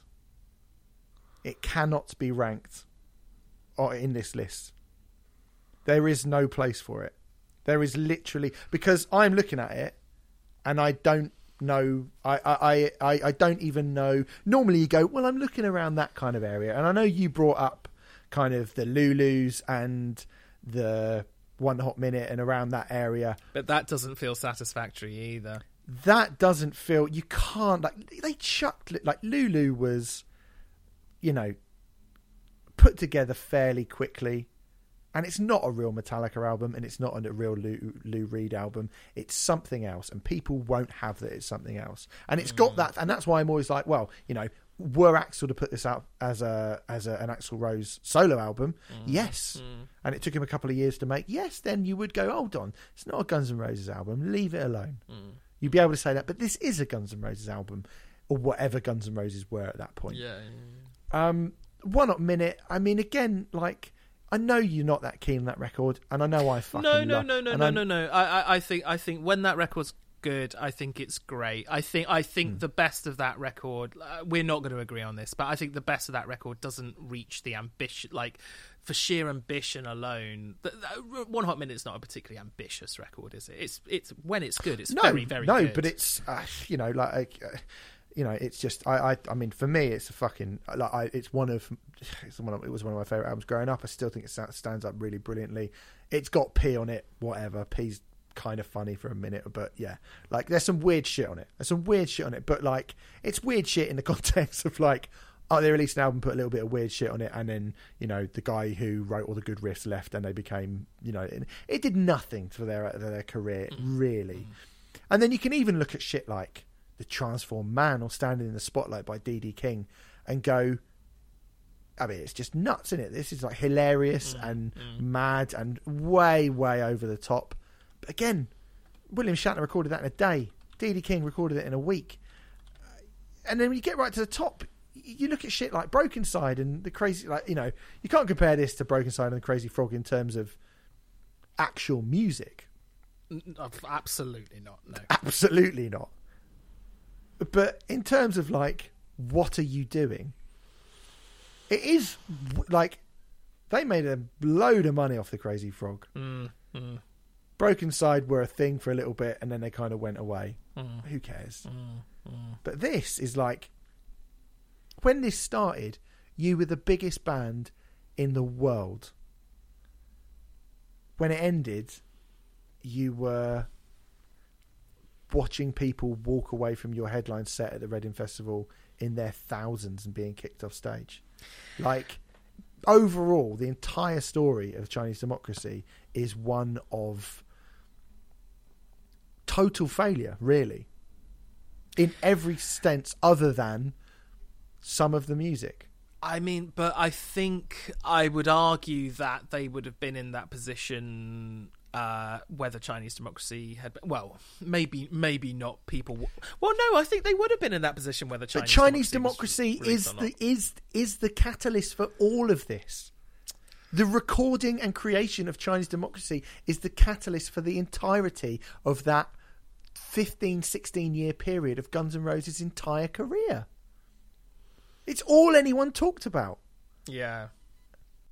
It's the reason they, if they'd have made Chinese democracy in 1998 and put it out, who fucking knows? what There is an alternative It would have been a massive success. it would have been a massive success. Yeah. And then they would have gone right. Okay, we still, need, you know, say they got it together Hmm. while Slash and even even if it was just Matt Sorum, Duff, and Slash in the band, Hmm. kind of like it is now, maybe, and they'd have put Chinese Democracy out, so it would have sold twenty million records. Yep. People would have gone, oh, we've been waiting four years for this. Load did all right. Load was five years. Yep. Yep. You know, people shit on Load and say how bad it was. It still sold sold a load of fucking records, and Metallica was still Metallica. Mm-hmm. And if they'd have followed it up, you know, f- five years later, and then follow that up seven, by that point, everybody was taking eight, nine years to release a record. Mm-hmm. ACDC were, Mm. fucking Metallica were, um, a Tool, obviously, with like, Mm. Rammstein. All those bands suddenly started taking ages to release records. At this point, you go, oh my god, it's no, no one's going. Oh, can can can you believe it's 13 years since Chinese democracy and they still haven't released another album? No, no one says that because that's kind of how long you expect to fucking wait for Yeah. bands of their ilk at this point, especially when they get back together and you know they they they're reduced to the nostalgia circuit, which is ultimately what Guns N' Roses have been reduced to, and everything you can trace everything back. Every single thing that has happened to Guns N' Roses to belittle their career, you know, to, to kind of for, during those fallow years, all of it centers around Chinese democracy and the lack of release of Chinese democracy and the faffing around with Chinese democracy, the fucking around, the sacking people and the getting in the studio and pissing away. You look at thirteen million dollars and you look at it and you go for that. Yeah, you know what? Some of it's fucking great. Some of it is fucking great. It's not thirteen million dollars great. It isn't. And and was it worth waiting for for 14 years? No. However, the best songs on this record, and actually I would say the majority of the record, I would say two thirds of this record is better than almost all of the songs on this entire list. Uh, I think what you said. Yeah, I I kind of agree. I I do kind of agree, but it's just like you know that's almost not enough. Do you know what I, I mean? think- it's still not enough. I think it's going to infuriate a lot of people, but I do actually think that unranking it, like just saying we just can't can't can't rank it, is is almost for an album this insane and this bonkers. It almost is the the the right thing to do. Um, Number zero. yeah, Number zero. yeah, yeah. Chinese democracy is zero on our list. Yeah, yeah. I prefer unranked. I'll, I'll say because zero doesn't doesn't indicate, but but I do think um I, I do think unranked is in a way the only satisfactory in- conclusion. In some ways, it might not be satisfactory, but it, it is what it is. I don't know because I don't want to shit on something which is as singular and and individual as this and as unique as this. But at the same time, when you consider the context, which you're right, we do need to consider the context. And I was sort of hoping that we could just ignore it, but we can't really. We can't. I mean, yeah, you're uh, like no no place feels satisfactory within the table. No, Well, look, place. he- here's what I would say, right? Is that it ain't going. This is the search for the worst album ever made. This is not the worst album ever made. So it's a not going at. So it's not going at number one. Nope. Right. Even even with all the context surrounding it, I still I still would take it over Brokencyde and Crazy Frog. For all the kind Oh, of God, disappointments and for all the disappointments and blah blah blah blah blah blah blah. Please I mean, you tell know- me you take it over the top twenty. Oh, oh yeah. I mean, I'd I'd take it over. I'd take this. This is probably my fourth favorite album we've done. cool, cool. Okay, that, I'll, I'll, I'll accept that. Yep. I mean, I or maybe even third. I think One Hot Minute is my favorite. Um, I really like Lulu. Fuck you, I don't care. Uh, I was thinking that One Way Ticket to Hell and Back by the Darkness is probably my my third favorite. Um, I, I, I, I mean, I'm still baffled that we've got one way ticket to hell at 55 uh, uh, at the lowest of them, but I, I think this is this is far, far. I don't think it should be loads higher than where it is, but I mean, yeah, as you say, One Hot Minute's a better record than than uh, One Way Ticket to Hell and Well, Back. one mean, it should have been the bottom one. I can kind of see, I can kind of see why Dark, the Darkness are above Lulu because you know obviously there's some fucking weird shit going on with that. Bob Dylan self portrait. I mean, I, I pers- yeah, I mean, I would have one hot minute, Lulu, probably Chinese Democracy, and then One Way Ticket to Hell and Back would be my sort of top four. They're certainly the four albums that I like the most, and then it's probably Naomi Campbell, Baby Woman. Fair enough. Yeah, yeah.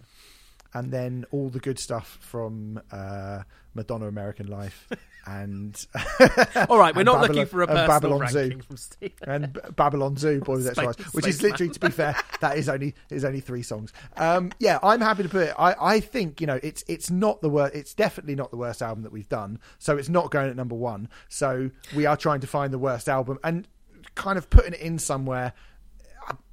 I'm not sure. I, I can't. I, I genuinely can't because every time I go, God, it, what a fucking disaster it was making that. And imagine being that big a band and being that just incompetent. Like they're fucking. This is a time where Guns N' Roses were just insanely incompetent morons. Mm. Mm-hmm. and or Axl Rose was, and everyone surrounded them. You know, you're spending seventy five grand a month on stuff that you're not even using. Mm-hmm. And you were doing that for four years, you Yeah. dumb idiots. You let a Disgustingly dog. sh- wasteful. Let's not. You can't even clear up dog shit in a chicken coop. Why have you got a chicken coop in the studio? Like it's like, come on, lads. This record should have come out four years ago, and you're building a chicken coop, like, and then a dog shitting in it, and you no one's cleaning it up. Like, do you know what I mean? Like, what are you doing? And for them to do that and to go, don't worry, I've written scraped. Fuck off! You're taking a piss. But then I probably would sit in that chicken coop. It, I would listen to "There Was a Time" in a dog shit filled chicken coop because So it's that I. fucking good. Yeah. It's great. Yeah. You know, Yeah, so the would I. title track of this record is fucking great. Yeah. But like, it's it's the biggest seesaw of what the fuck, and actually, this is really good that we have ever had on the show. It's not going to be number one, so ergo, let's just save ourselves the fucking hassle Uh, no, of I, arguing I over the agree. toss over it. And if you're annoyed about that, apologies. I mean, uh, uh, for this episode, You can surely understand it, though, right? Yeah, yeah, yeah, yeah. And for this If you're episode, listening, we always surely you can always want to hear your f- thoughts and feelings on like where we've ranked stuff or what, what or just the record that we were talking about. If none, if people haven't listened to this record before and choose to listen to it, I mean, we've gone on for double the length of the record, but if people choose to listen to it it's fucking long in here. off the back of this, whatever your opinion, I would love to hear it because I think it is a absolutely mad record which everyone should at least listen to once. But fuck me, it's it's bonkers. The story behind it is fucking insane. But yeah, unranked. Unranked. It has to be unranked, unfortunately. Um, maybe if you'd had Merlin on, he would have argued it a little bit more. Uh, I can't. I, well, I know for a fact that we uh, have something slightly less interesting next week um, because I just pulled it out of the hat. Okay. Uh, but we're not straying too far away stylistically from Guns N' Roses Renfrew. But you'll be glad to know after a few weeks of weird TV characters mad, massive bands. This feels a bit more like, huh, this will be all right. Lenny Kravitz, Baptism, oh, 2004. interesting. Uh, Yes, I don't know anything about this record, although I have just brought the Wikipedia page up for it, and it's 54 minutes long. Thank you very much, for fuck's sake. uh, so it's too long, we can say that already. Um, and it is, uh, yeah, it's Lenny Kravitz's seventh album. I don't like the cover very much. He looks like he's oh melting. dear. Weird, yeah. Well, I mean, I wish we had time to go into that now, but we'll be doing it next week. I think we fucking exhausted. Well, we're just exhausted, to be honest. shattered. Yeah, yeah. Yeah, uh, but there you go. That was Chinese democracy. It's been done. Um, we've peaked as a podcast. I think. uh, no, we haven't. We haven't. We haven't peaked until fucking the music for the elder by Kiss comes out, or the self-titled suicide. That is in there, by the way. Self-titled suicide. Oh Silence yeah, album. someone was asking about that, weren't they? Yeah, yeah, yeah. It's in there. Don't worry. It is in there. That'll be much easier. Ugh, much easier. Uh, all right, cool. Thank you very much for listening, everyone. I hope you aren't too pissed off that we made you wait two and a half hours and then just went, nah, we're not going to make it. But that is, but that is that is completely appropriate to this record. It is. Yeah, it is. All right, cool. Anyway, see you next week for some Lenny Kravitz.